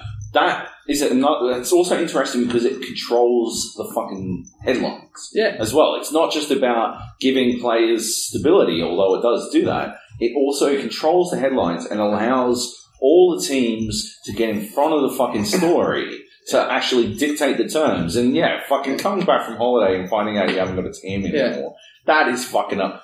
Hilariously amateur Yeah, now. and Like, it it's keeps- fucking banana. It keeps And players happens a in check too. Like you go, well, I'm not going to fucking go out and mouth shit because Mm. the deadline hasn't been over, Yeah. and my contract, the ink hasn't dried. You know, you got to like, if you want to get on a team and you want to have it before that deadline, like, then that's what you've got to do. I mean, look, And it- if you want your contract to be worth shit at the next team, then you can't be seen looking Yeah. like a toxic piece of shit Yeah. at your current team. yeah, And but also, that's not a problem at the moment. Well, it got better because two years back, before these rules were in place, you were having, and, and I've talked to this about like League of Legends players as well, where the turnover is just But so quick. Like every couple of weeks, you've you've played a tournament, didn't do well, let's fuck him him off. Whereas now it's like, so like playing with- for secret. with yeah with da- with shut up. with with uh, with the Dota system, it's When's like here's our time they went cutoff. I don't know, uh, like two two tournaments ago. Yeah, Um, Two, two, before they started, two internationals ago. before they cut their own legs off. yeah. So now it's like here's the cutoff. You have to stick with this team for four months. yeah. That's awesome. I think And that's I a wanna really see good step in the right direction. I'd like to direction. see it get to a point where it's maybe a bit longer. Yeah. Maybe Yeah. six months. Six months, I think, is ideal. Yeah, Yeah. Uh, so so they they, do four months because obviously the majors, right? They're Yeah, the majors. to the majors. but system. they've changed that system now, so Yeah, maybe that So maybe it's time for them to modify fixes it that up, Yeah. which is cool. Yeah, it'd be interesting. I mean, like, there has got to be certain things though. Like, this game seems a lot more. Uh, I don't want to say toxic. It's more like fickle, I guess, than a lot of other sports. So, like, people aren't looking at a season, things like that. I'm Yeah. sure these teams have like upsets as well, but it's a close knit team. It's five people. Yeah. You know, if you do have one bad egg, you don't want to have to be stuck with them for fucking ages. Yeah. Um, and then you should they should be able to have some kind of clause where they can do pull something. Yeah. maybe just say you have a reserve team or something like that. You Yeah, can say yeah. and you got to pick from that. Well, you, yeah, they, they've all got subs, don't they? So Yeah, They have subs, but also you're talking about 16 year olds to t- very early, like 20 year olds, whereas in other major sports, generally they're a bit more mature. They start off at maybe 18 to early 20s. And you're dealing in- with a younger yeah, audience. and they've been with- in the camp for like since they were twelve, learning the ways of how Who- this are media works. And the other thing is, like, you're, you're also talking about, like, you've got 80 of the best players playing in the international. Hmm. Those are generally the top 80 players in the world. Yeah. You don't want to sub in 87th into your fucking Yeah, Yeah. top team just so that you can get rid of one toxic piece of shit. So, Yeah. and also, obviously a lot of complexities. if your issue. visa doesn't get approved for the states, yeah, it doesn't like for the 15th time. Jesus. But also, like with going back to Riot, every Yeah. single interview I've done with them has been amazing because all of their players are media trained. They know what they should be talking about. They know who should be doing interviews. Um, it's all like good shit. Whereas none of that. Except for uh, Legacy, that time they told me they were on drugs. Yeah, no, that was fun. Um, That was spectacular. uh, Sorry, esports, esports drugs. Uh, everyone was on that. It's Adderall. fine. Yeah, Adderall. That's what it was. um, But but like to, looking at other teams, like not having player management, not knowing how they should be controlling everybody, it's like, well, you know, where is this all heading? Um, The thing is, this is such easy fix stuff that would Yeah. really have a dramatic improvement to the game. Yeah. Like, there is that much, like, these guys are making insane amount, amounts of money, right? Mm. Um, if they are really serious about this, they need to look at these kind of things. And it's not just the players, but it's like Valve saying, like, if you guys are going to be part of this, we like for them, it makes a commercial. It's, they've got a commercial responsibility because for them, they're trying to turn this into such a high level broadcast, which they've done a very good job of, and saying, okay, well, cool. If you want to be part of this, you want to get interviews, which, by the way, their sponsors will be absolutely telling them that they must Banging do that. Yep. You know, then you have to have some kind of media training. You have to do this. Like, man, having a look at like even to the Manila majors. This one I didn't think uh, was as bad because they kind of picked the right people. But But yeah, you it- gotta have the right people to talk to you. but look at Manila, man. They were so. That was just the worst in terms of all the interviews. Like, and they would get them, and they'd do them like live, and they'd be sitting there like, okay, cool. And then obviously, look, working with translators, that's always going to be hard. Mm. But some people would like they'd interview a few people, and then they'd look at their translators like, I don't want to like answer this, and they'd just be shaking their heads, and they'd say like one word back to a two minute question. Yeah. And you're like, this is just the worst. And the translator then goes, we play well. And you're like, man, this is It's because it's bec- like that is that's just fucking bad interviewing though because like that's just a case of if you're asking questions through a translator, if it is longer than ten seconds, Oh, yeah. most of it isn't getting asked. Yeah. Look, there's that as well. And that's like, I would say that, you know, I reckon the panel and the commentators on Yep. Dota are fantastic. Like you said, Purge, he's fantastic as well. The interviewers are shithouse. Yep. Um, I, I man, agree, there is so much talent Actually, In- I agree though to a point, but we'll, we'll get into it in a second. Well, so like, there's so much talent coming through that people who want to be TV presenters and interviewers, there is no shortage of that. It's like they're saying there's shortage of actors. There's no fucking way that there Yeah. are. Mm. There is that much high quality talent, and they pick some of these people who just Yeah. aren't great. Which is know, where Kaci like kind of elevates it Yeah. because she's come from a journalism background. She kind of knows how to direct where things are going. Yeah. Whereas when you have some random person who is just asking questions, Yeah, what's his um, name? Yeah. me, Huh? No, no, like like a random person like me. that no, would the be guy, like, the other oh, guy. No, but like, Slacks. You're- slacks. That's it. Yeah, and the thing when is- you got slacks. But you can't. But you can't just have people like. Look, you can have one, or maybe one or two, probably just one person who is come from like just as a passion point, right? So they've made a name for themselves because they're super passionate about Dota and they've gotten through that. Then the rest of the people have to be professional interviewers or professional media people that they've brought in to ask about Dota, and they learn about it. Like, look, you got Matt Shirvington on doing rugby league, you know, and I guess yeah, he was a runner, but he has been trained to be a proper media professional, Mm. and he's come through and they've put him in league because they think he's likable, and that's what they've got to do there, and that'll improve the sport for everybody. yeah. Yeah. like, and that's what they've got to look at at the moment. They've got to bring in more. I 100% agree, and I think they need to drag it to the commentary, and it's something I bring up fucking every year, but it's. If they got Purge doing commentary all the time, it would 100%, would a thousand percent improve Do you mean like game commentary or game content. You know how Really? the last couple of years he did the newbie stream, Yeah. Yeah, that sort of stuff. It I'm wouldn't- saying he has to wouldn't do take the off. newbie stream, and I've never said that he has It to do wouldn't the take movie off. stream. I They am killed it saying- this year because yes, nobody I know listens they to it. did. Yeah. No, it's because people don't want to watch the newbie stream. They want to watch the fucking regular stream Yeah. with elements woven into it that make sense yeah. without fucking switching between Ags and Hey, hey, look, Scepter, You just want, you just want Ray Warren, like the one one commentator. I am No, no, I don't want just one. I want like my my recurring fucking example is the UFC, right? You got Joe Rogan, Yeah.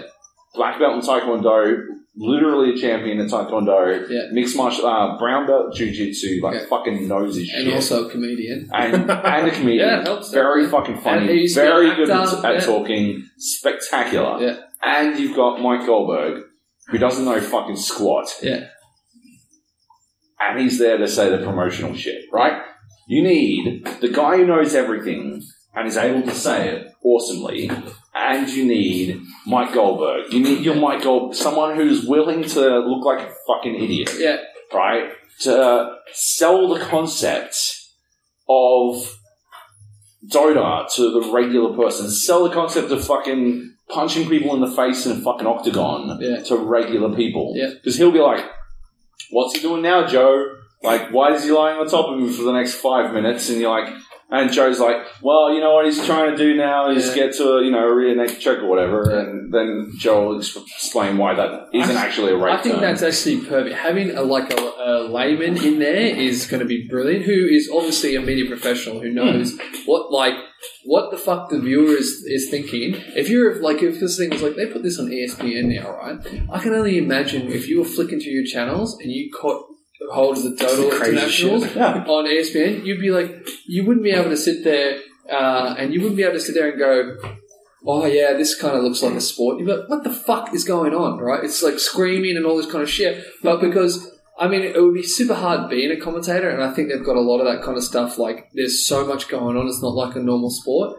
But then some of that explanation as well. I mean, look, there is certain explanations when they talk about it, but it's very in depth. I would say, look, I know he's Australian, and people think that I only go for Australians or whatever, but TobiWan, We may not have good esports teams, but we've got two of the best commentate. commentators. Man, he- I, I would put GoDz and Purge together, to be honest. Man, personally. GoDz's an ex-player. I, I was the reason. But GoDz, GoDz asks questions. GoDz asks, well, maybe it's so Yeah, but maybe he- I'm confusing them. He's the color commentator. He, he's more like, is he?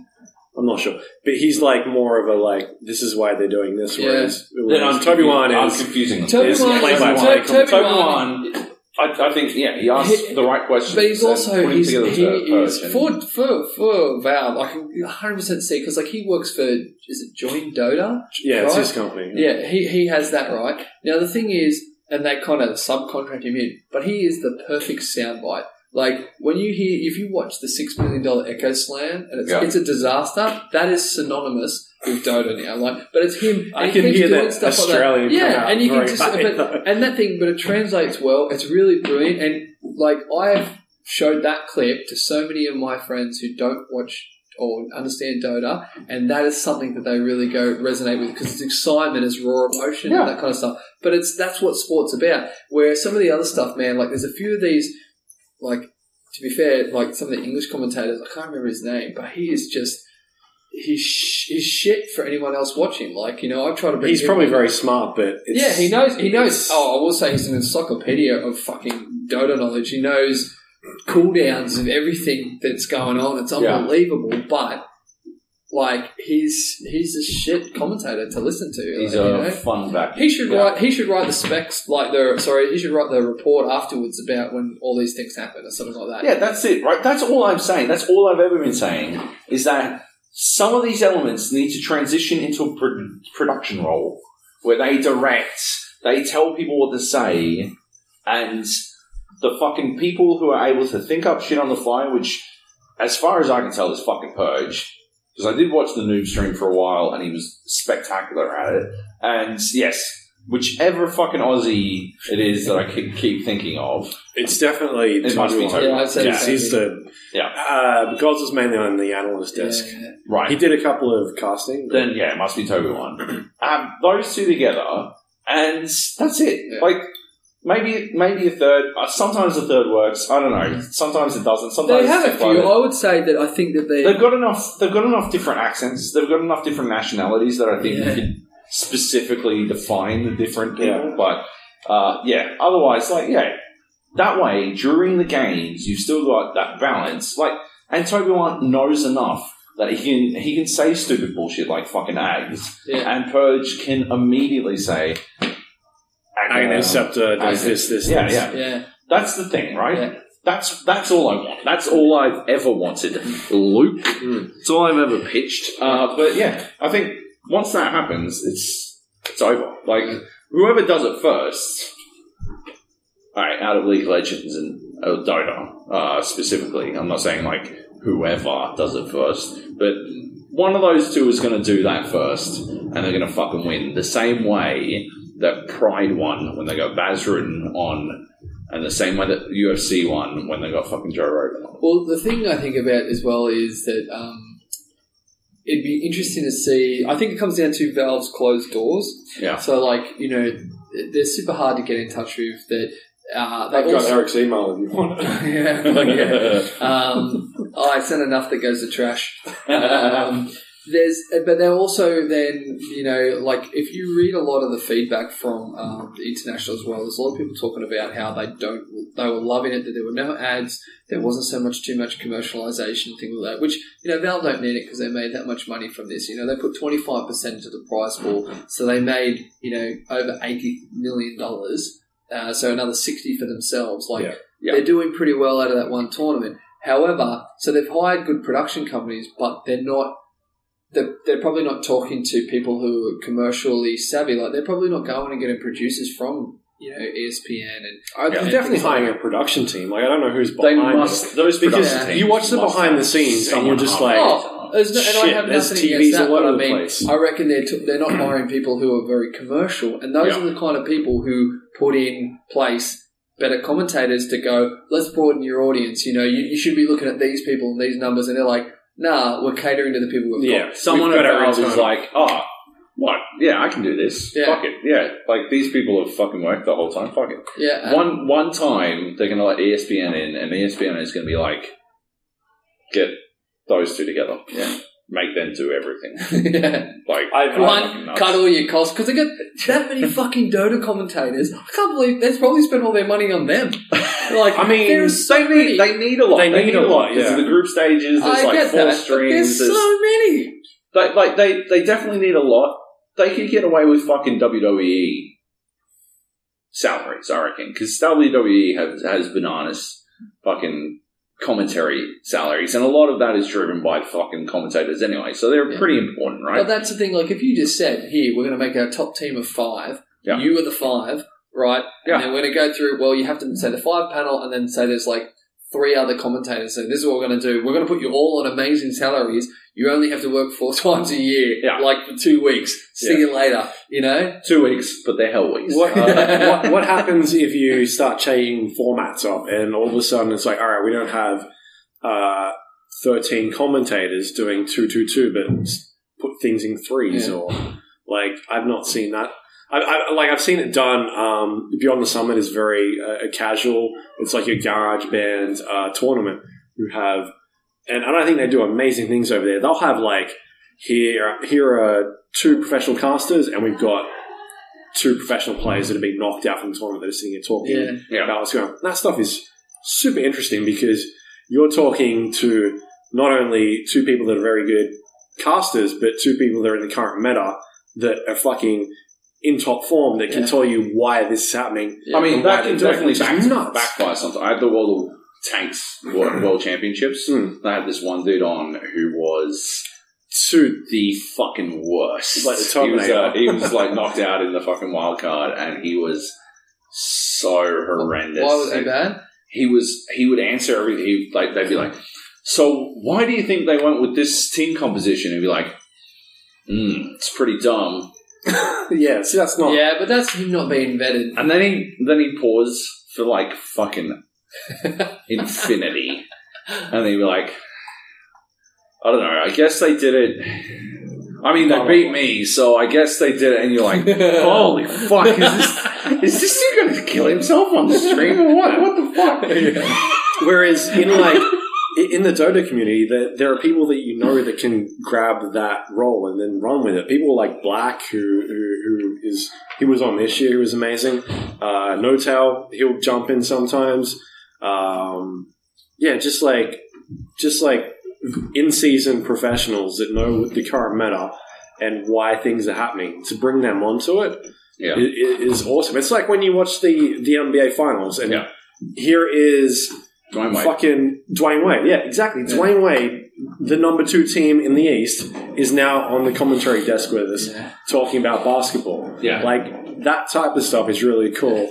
Maybe it's worth having them inside the actual commentary desk, or, or But usually to, Dwyane to make it work, right? You have to have direction behind the scenes. You have to have direction Yeah. in the pro- production booth. And I don't, I don't think Dota 2 has that yet. Mm. Because if they did, everything I've said would have happened. Well, it'll be like, it'll be like this. Is it's like you said, like someone's going to do it. Yep. I reckon it'll be Riot because for the fact of money, and the reason that'll be is they'll open their doors to Yeah. advertisers, right? And I know a lot of people hate advertisers, but advertisers, particularly in Australia, man, look, obviously my background, so take that Obviously, with a you're grain of biased, but yes. But like this, have a look at Australian uh, gaming, and advertisers are the reason they enable gaming in Australia. Yeah. You know, and without them here funding certain things, like we'll never get a fucking million dollar prize pool, like without an advertiser, Yeah. like or several advertisers throwing a shit ton of money into it.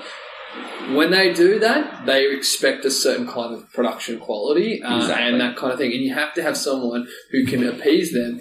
But that's not bad for the game. Like I know No. everyone goes to me, "Fuck you," that's bullshit. But like, it stops there being a clusterfuck, you know. And I It's was, bananas to think that that that anything that gets players more money would be bad for the game. So yeah, I, I think it's just myopic of people to d- discard advertising uh, out of hand because at the end of the day, most in most cases, in almost all cases, uh, advertising is what fucking pays. Yeah. pays And- for all of and I mean, shit. like, Unless people might get it's high and mighty and stuff, but then unless it you know- is valves But like, why couldn't? Why couldn't? rare Sorry, let's cut you off. Yes. Why couldn't they be like, hey, we're doing, um, which they don't do at the moment. Here is the Australian tournament. If you want to buy in, which they do it, but um, they because they do their uh, their like uh, store items where you can go in and buy tickets and you get you know maybe certain items and that seems to have died down a little bit. But if they were like, hey, here's the Australian tournament, buy into it and you'll get a ticket to go to it locally, see all this bullshit. Like they need to drive that sort of stuff a bit more. Have it because they That's an kind of- option. That is definitely a really good path they could take to drive smaller communities that they're hmm. not currently focused on. Because it's all online at the moment. It's Yeah. like, hey, you can go Yeah. buy a pass to this thing, which will let you watch the game in the client. But none of that shit works because you've got Twitch these days, All right, first of all, where's your button? and um, through there or through around the other way.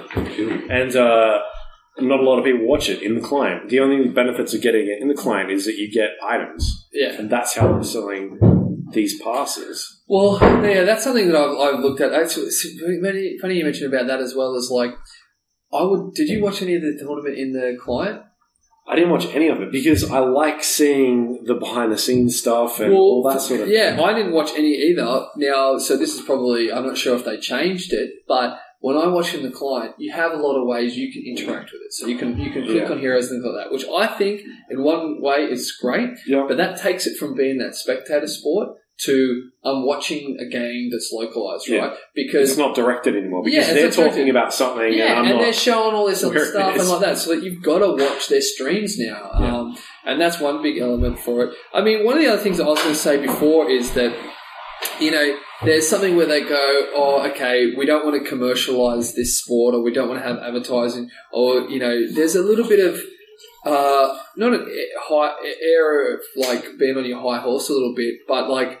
Um, they're doing things like fantasy league drafts and all that kind of stuff. which like, is fun. I did yeah, all that fantasy, and that, yeah, that's fun and stuff like that. But I mean, like, like this is leading people down that path. That's like Yeah. if you Player if, if you're doing a fantasy league, fuck man, so many people. Did you go? Did you bet on any of this? No, I didn't bet on anything, but I Did, did you not bet with any? Oh, fuck, I not real money. I was getting Yeah, emails I'll- from I'll- Sportsbet being like, "Hey, this this thing is on. You should bet on this." Like, Yeah. holy fuck! Look at these odds. These people are crazy. Yeah, man, and that's the thing. Like we, or, I don't know, I can fucking mention it, whatever. So people were working with Bet three six five and stuff like that, and Sportsbet as well. yeah, probably the Um, same emails. Like, and we've been working with those guys and stuff like this. I mean, like they make this is before they did any advertising, like making like half a million dollars, Yeah. you know.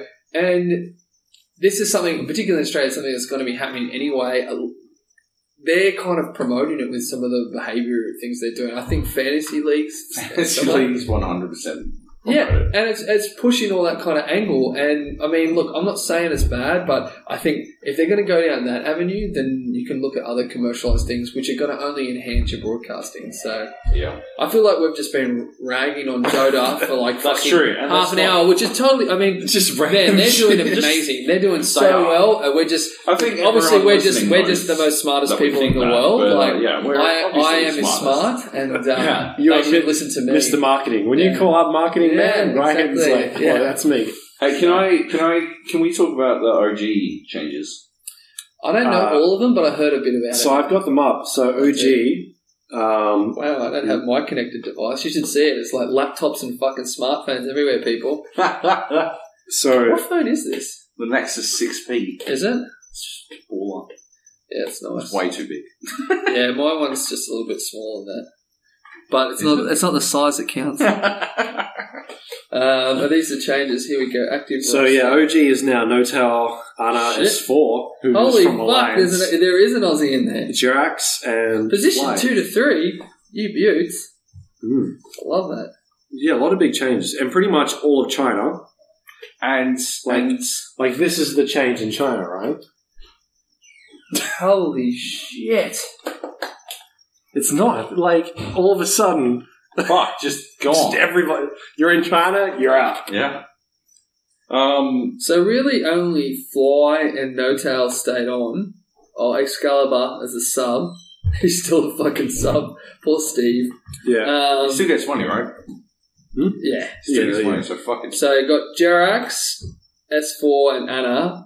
I'm glad Who's the Anna's in there. Australian? Yeah, I know. That's that's that's good. Um, Drax is from my, uh, my team. and then wow. So liquid. first of all, Miracle. Yeah. I don't know where he's. I think he's going to go shit. to liquid. Who Either that will Yeah, start his own team. He's a pretty. He's, pretty good. If he went to Liquid, that would that would look like the worst trade of all time. No offense to Drax, but that would look like the fucking worst trade of all time. Yeah, I'm not sure where he ends up, but I, my feeling is either liquid or That'd be fucking his own team. somewhere. trading away James Harden. well, Oh shit! I don't know. I would say like he se- seems like he's got friends there. If he started his own team, man, like he is a The name. best. Well, he's, the He's best, the best player in the world. he's the best player in the world. So he could literally pull together whatever he wants. I mean, he's also the thing is he's also like a pub player, right? Man, maybe there's like a bunch of people that he's been grooming. Like you'd think that him and maybe Crit might stay together. So he might decide to go. Me and Crit are going to form our own fucking team, and we're going to build like, Yeah, like that, that. that could happen. Or maybe Moon. I don't know, but I think it'd be more. Moon's gone. Moon's in. Yeah, he's he's done a. He's in. No, he's in OG now. No. No, he's not. What? Moon went to. Oh, DC. Moon went to DC. Ah. Oh, really? yeah, so they kicked out Moo. Moo got kicked out after coming second. Moon is fantastic And he's in, uh, position three. he's in though. DC now. Fuck. That is rough. Where'd Moo go then? He hasn't got a team yet because That is obviously. some crazy bullshit. Man, I wonder where Miracle's going to go. That that that is definitely. I mean, if nothing else, outs like post TI TI6, is where shit this goes. this is well, this is the most exciting team dismantle. I would say, like yeah. uh, uh, particularly because they haven't come Except out. all They haven't China. come out and said, yeah, yeah. But even that, but even that, I think this is more because like. They haven't come out and said "fuck you, everyone's shit," we Yeah. hate everybody, all that kind of stuff. They've just kind of gone, "This is happening." Who can say they're not surprised by this? Everybody is fucking surprised Yeah. that this has happened. They seem like the most solid bunch of like, like solid team ever. Man, I fucking can't wait to see what happens with this. I think it's going to be very fucking interesting for what Frankfurt's next, I suppose. Yeah, well, we're waiting for the dates for the. That's usually the second last week in uh, November. Cool. So I want to go over for it. You want to go over for it? Yeah. Holy fuck! How Yeah. good would Oh, that I've be? never been to a fucking. I've never been to one. How So, and that to be honest, man, I don't want to go to Manila and. and so that's and that. Chinese Dota last night. Wow. What happened in terms of teams? As you can tell, this translates really just- well to a podcast. Yeah, it's just but everybody. It looks Everyone's like bailed. it's just red, basically. Yeah. Um, Remember wow. the Red Wedding in Game of Thrones? Yeah, that's kinda what it well, looks like. basically that happened. Uh, Only it's weird that there was no uh, Puppey wasn't part of it. So. He's still running his own thing. All right. Um, wrap things up really Sure. quickly, but I just, the last bit I want to talk about is the Dota 2 archives that they were showing, Yep. like the in between um, more videos that you loved. sure. One of my favorite ones that I saw was talking about uh, a previous TI where Navi were using fountain hooking with Pudge and I think it was Chen. Was it Pudge and Chen? Oh my Where they came back from uh, Chinese team. They were basically hooking people, teleporting back, and then bringing them back to the home fountain. Yeah. Because I remember talking about this years ago I remember about how this is fucking yeah. broken as shit.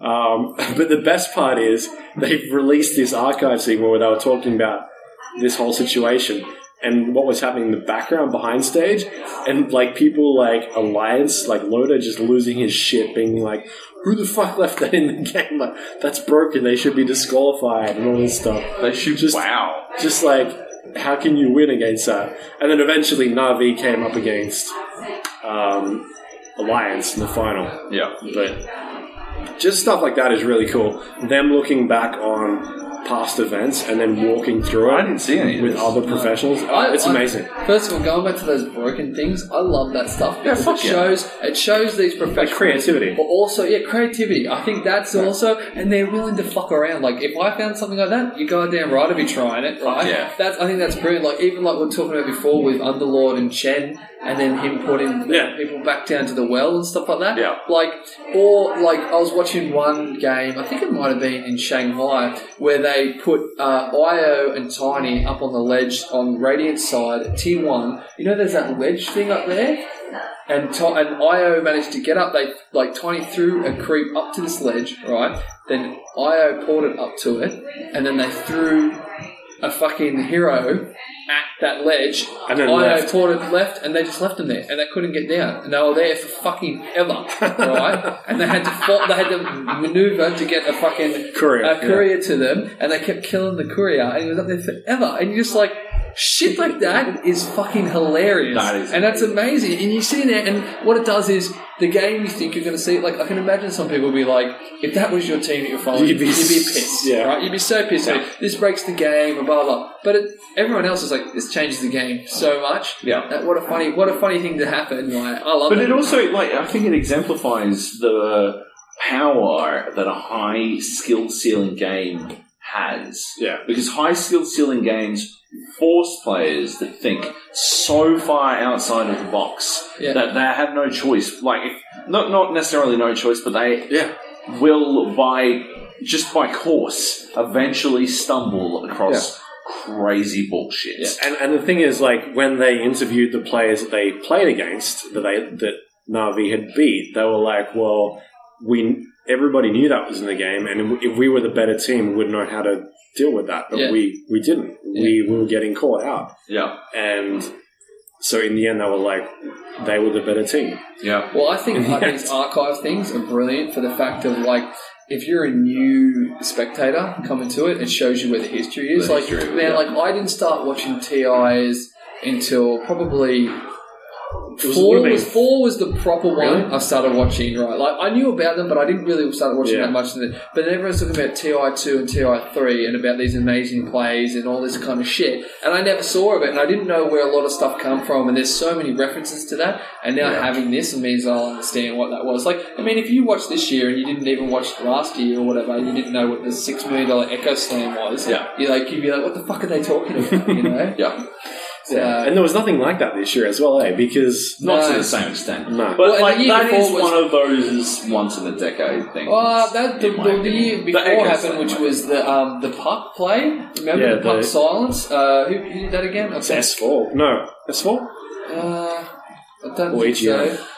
I thought it was a who? I thought it was S four. Uh, I can't remember, but like there was this Like crazy Tether, yeah. fuck. Yeah, sorry, listeners, we're not experts, but like We've had a lot- this a bit to drink. this puck play, and it's just like it was groundbreaking. Like what this play that he, he just did against uh, they were at the racks in mid lane pushing against Dire, and basically for all money or gone, just this huge play of puck coming in, and it was just like that. Just where the fuck did that come from? That was Alliance and yeah, I was gonna say it wasn't Alliance Universe, was and- it? Chinese no, uh, no Alliance and Navi. Yeah, Really? and it was crazy, man, and it was just like What was? game changing. The one before that was Chinese Dota and was just like Oh, okay. snowball. Yeah. we would we would basically kill you in fifteen minutes. Yeah. The best thing for the game ever was that that all got broken up. Yeah. That sh- that shit because that was fucked. No, I wouldn't. No, one- it wouldn't be at TI six now. That was just still the way the game. Yeah, now it's like 45, 40 minute games, which is Yeah. good, good Good old. IceFrog, eh? Keeping it, uh, keeping it real. They do a spectacular job. Oh man, 110 heroes or whatever it is, Of 105. and then like, but like, but I mean, just Yeah, keeping the balance that they do, it's just unbelievable. Um, Who were we talking We to? were talking about someone about Overwatch, right? was it Overwatch? Yeah, it was Overwatch about being like this person is unbalanced. Right, we were talking. They might no, no, no. them. We, we were talking about the concept of ever removing characters from the game, and I was saying it's horseshit. It was a game developer. It wasn't it? Uh, Was it a game Morgan? developer? Morgan something. Morgan. Fuck, I can't remember his last name. He's from Divine. Uh, Divine. Ja- Jaffit. Yes. Um, and uh, I was saying it's goofy, and they should never, ever, ever remove heroes from the game. And he's like, "Oh, they should be allowed to do whatever they want. It's their game." I'm like, "Yeah, fair enough, but they can never remove fucking heroes from the game. That's, fucking ri- the fucking ridiculous." most stupid thing I've ever Like- heard. Yeah, balance, they've got- redesign it. Yeah. like They've got what? Imagine that, like you, that was your hero. Like if look, you play a hero, it gets nerfed, life goes on. Like it sucks. You learn something else, or like you deal with the nerfs, and then you play. You shouldn't be playing a hero that's super fucking overpowered anyway. Exactly. If you're only playing it because it's OP as balls, then fucking It get good, yeah, champ. yeah, What it deserves fuck? to get nerfed, and that's what good games do: is they nerf heroes that are overpowered, so that actual, actually high skill based games aim for as much balance as possible. yeah, No, they don't aim for. Oh yeah. Well, this patch, these guys are going to be well OP, but next patch they'll get Yeah. nerfed, and some other ones will be OP. Because hmm. that is that is bullshit, and that's how fucking. well, if That's you, how Blizzard That's is basically operating. all it is. right? If you're doing that, you're saying you have no faith in your player base. Yep. Because you are saying our player base is so fucking stupid and, and, and they cannot handle a properly balanced game. So we have to do this kind of shit. Like if you pull a fucking hero, that would be. Imagine they did that in Dota. They go, ah, this guy's just he's just too overpowered. Yeah. Let's just let's just cut him from the game. hero. Like you know, What's I too guess- underpowered? I would say like Maybe a great example of a hero like that is like Earth Spirit, right? Which is he's got a really high skill cap, right? He's Yep. super high, but they've made him balanced. So like if you are that skilled to be able to play him, Yep. right, then you should have that little bit of an advantage. But it's got that really good balance now, where it's not like out of control. You can't stop him. Yeah. I mean, fuck, calling a hero. Yeah. Are you kidding me? And Yeah, he, like I agree. It's they balanced. they've gotten to the point where now as well um, they've just introduced their first new hero into the game. Well, they well they get it. They're about to Monkey King. Monkey King. Um, but Man. what they were doing before was adding new items in the game, which is huge. Like Yeah. hadn't seen that for years, and all of a sudden here's like a dozen new items, and that That's getting a completely little bit changes chaotic, the- I will say, some of the new items and stuff like that. But man, well, Monkey King, do you guys ever play Heroes of the Storm? So, like, that's I s that's got to be Well, where he's, that's a, got from. he's no, well, he's a fictional character. Why? What's Monkey King basically? So he's like, well, from the video they showed me, he looks like he plays exactly like. I'm pretty sure it's called Monkey King in Heroes of the, Heroes of the Yeah, yeah, because he's It's not Heroes of the Storm. Sorry, fucking Heroes of Newerth.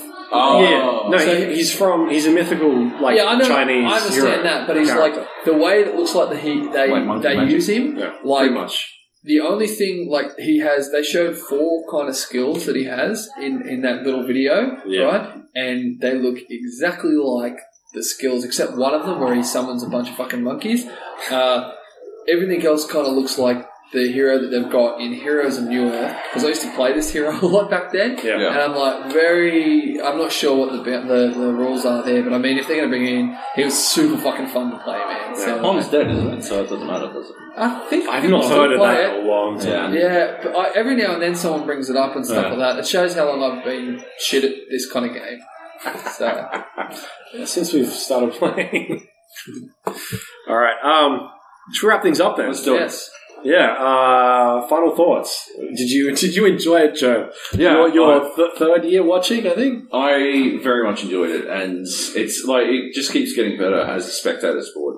Um, and yeah, I'm excited.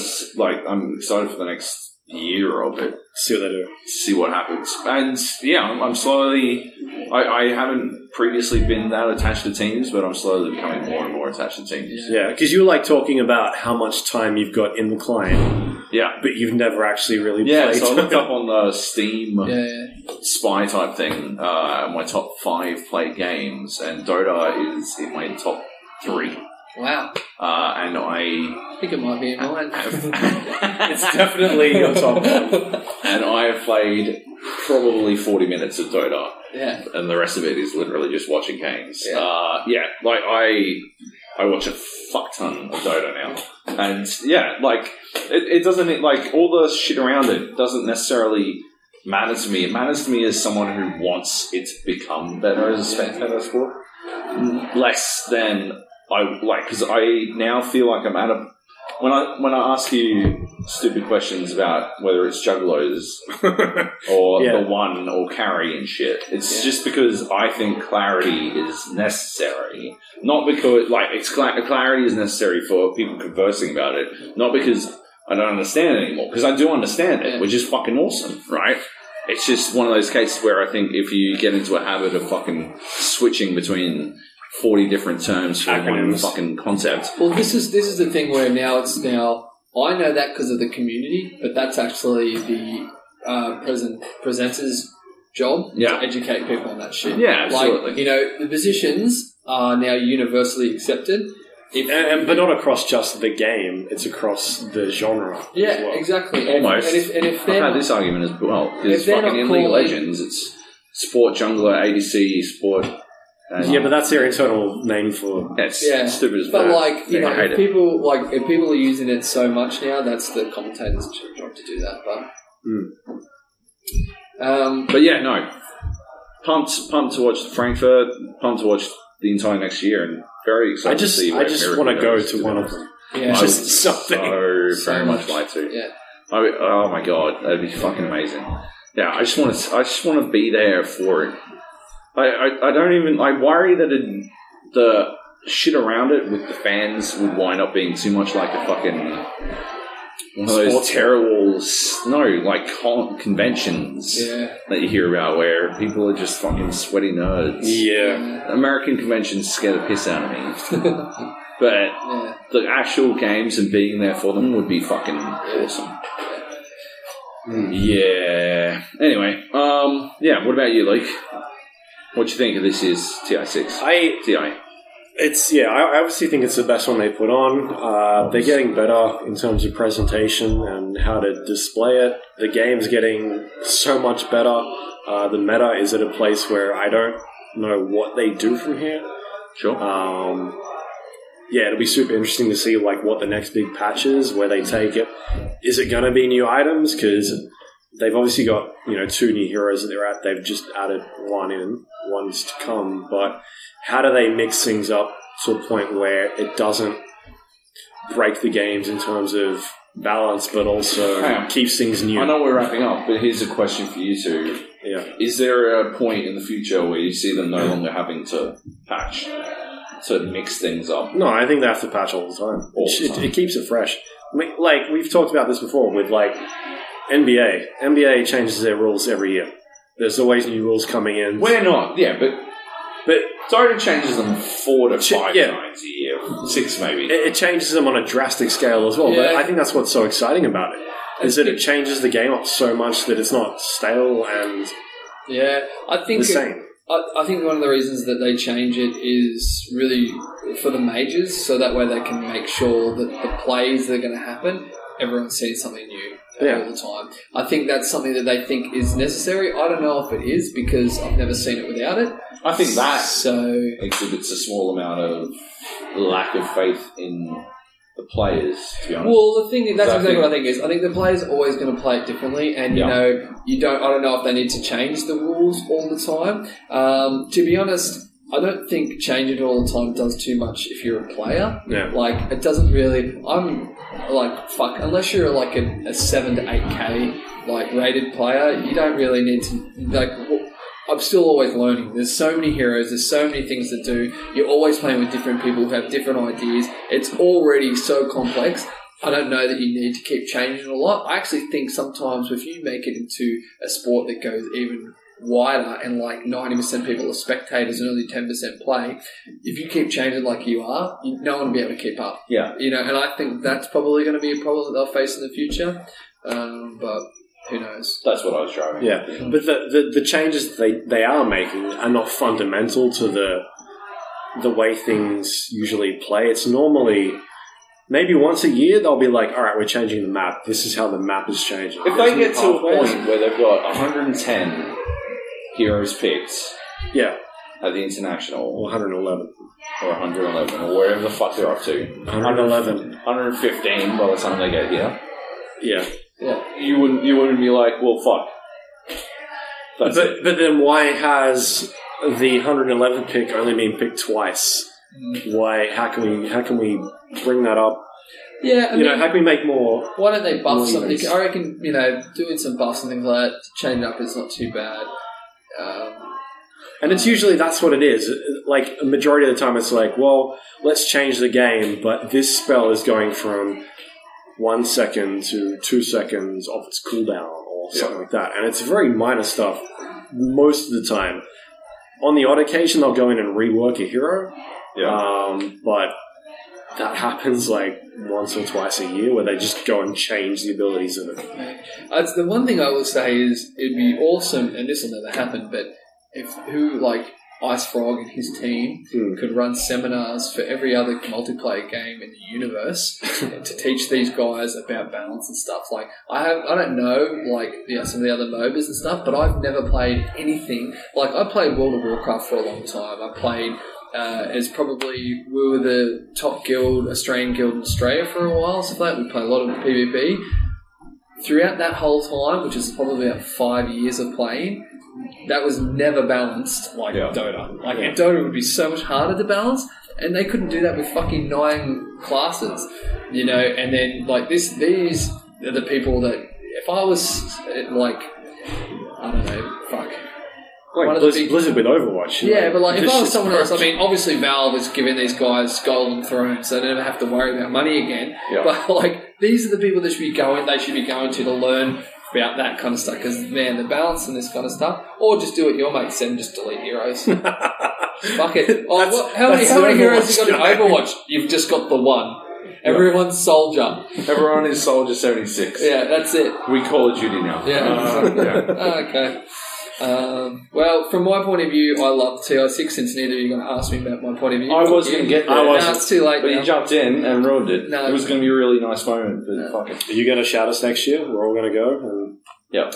You take us over. Okay, maybe. Take us over to yeah. Seattle. Cool. We bought you fucking beer, Ryan. Yeah. Uh, that's true. I should take you to TI7 for that. Um, Si- I like Yeah. it. Se- oh, you said six and seven. It's a bit Yeah. late for six. um, I, I thought this is the this is the most fun I've ever had watching. Yeah. It was also the most I've ever talked about it from with people who haven't played Dota. I think that is the my number one outtake from this year. That sounds really shit when I say that, or corny, but like man, like that many people are talking to me about Dota Yeah. that had I never knew had ever even heard of it or whatever, and it, they're asking me to explain things or talk about it. I fucking love that, and that's Yeah. where I think that it's done really, really well. Is is getting its brand out there. So man, I can't wait for the the next major. So Frankfurt, Yeah. I'd love to go. Fuck yeah. That'd be sick. Yeah. Awesome. Cool. Okay, well, uh, cool. I guess we'll wrap up. We should wrap things up. Um, Ryan, thanks for joining us. chatting No with us once again. Thanks for Um, inviting me, guys. yeah, we'll do it again next year in Frankfurt. Yeah. No, in Seattle. when you take us. One, Um, three weeks later, I'll take you three weeks after. Uh, shit. Um, yeah, awesome. This was actually really good. I was worried about how it was going to go Oh, because thank it's you. been it's been like weeks up, like weeks later, and I'm like, you- Could you imagine if we uh, talked, what? if we did it a week after, we'd be still going. No, my main fucking my main concern was that we both watched fucking that movie, The Nice Guys, on the weekend, and then on the podcast this week. We couldn't remember. There was a 10 minute section where we couldn't remember fucking Ryan Gosling's name. So, yeah. So I was pretty concerned, to be honest. Uh, we had a lot to drink on the weekend. By the way, it sounds like you two are a couple when you talk about things like that. But that's good. I'm all for that stuff as well. So we have been yeah. doing this for seven years? yeah. See, finishes my. are you seven years in this podcast? Seven years, Australia's longest You, running did, game you, you didn't do it. So, sa- sandwiches. Yes, he finishes my sandwiches. Uh, Um, yeah. Yeah, seven years. Fuck yeah. awesome. What a great podcast. we should get you on for a proper A Yeah, real man, I'd fucking- love, to, I'd love to come back. Do I play any other, other games? I have been a little bit You're a lately. fucking You're not liar. allowed to play. You're I not allowed see you to in. talk Dota. Oh, Ryan's playing Dota again. Man, I'm not playing as much as anymore. And all, what you'll normally see is I log on and then I just walk away. I've got some friends that have added me, and now I don't want to play with them. So every time they're on, it's just like requests like "fuck that." So. You know what they've added into it just recently? The match, uh, the the latest patch. Um, they've changed the scoreboard system, so now there's like a lot of detail in there. Sure. Um, but you can see people that you've played with in your friends list. And look at your percentage win rate. And fucking me and him are not very good. we're like because I when we're I like minus two losses or something. Yeah, but you know what? Though, like every time we, I play with you, I'll be like, because like it's not my normal group, so I was like, ah, fuck it, I'll just learn a hero. so I'll just play like that. I And he's remember there, when I he's there played with trying. you and it was basically the most toxic I've ever heard. I'm Two much- people who are supposed I'm to be much better now. friends. I'm and, much better. and I had no idea what I was doing, and you were sh- both straining to be polite. It was pretty fucking The, amusing. the majority of the time, I just play solo. I, I don't play with anybody else That's unless he's like, ridiculous. That's you know, jump in the game. I'm like, I've only got one or two like that. There, I- I'll invite you to when I've got my good guys, or like I'll I'll tell you when it's one of the annoying Yeah. fuckers. Hopefully they don't listen to this. Yeah. All right, it's been fun. Oh, it has. Same time next year. yep. Let's do it again. No, earlier next year. Earlier next year. Earlier next year, so we can remember some shit. All right. Alright, bye. See ya. See ya.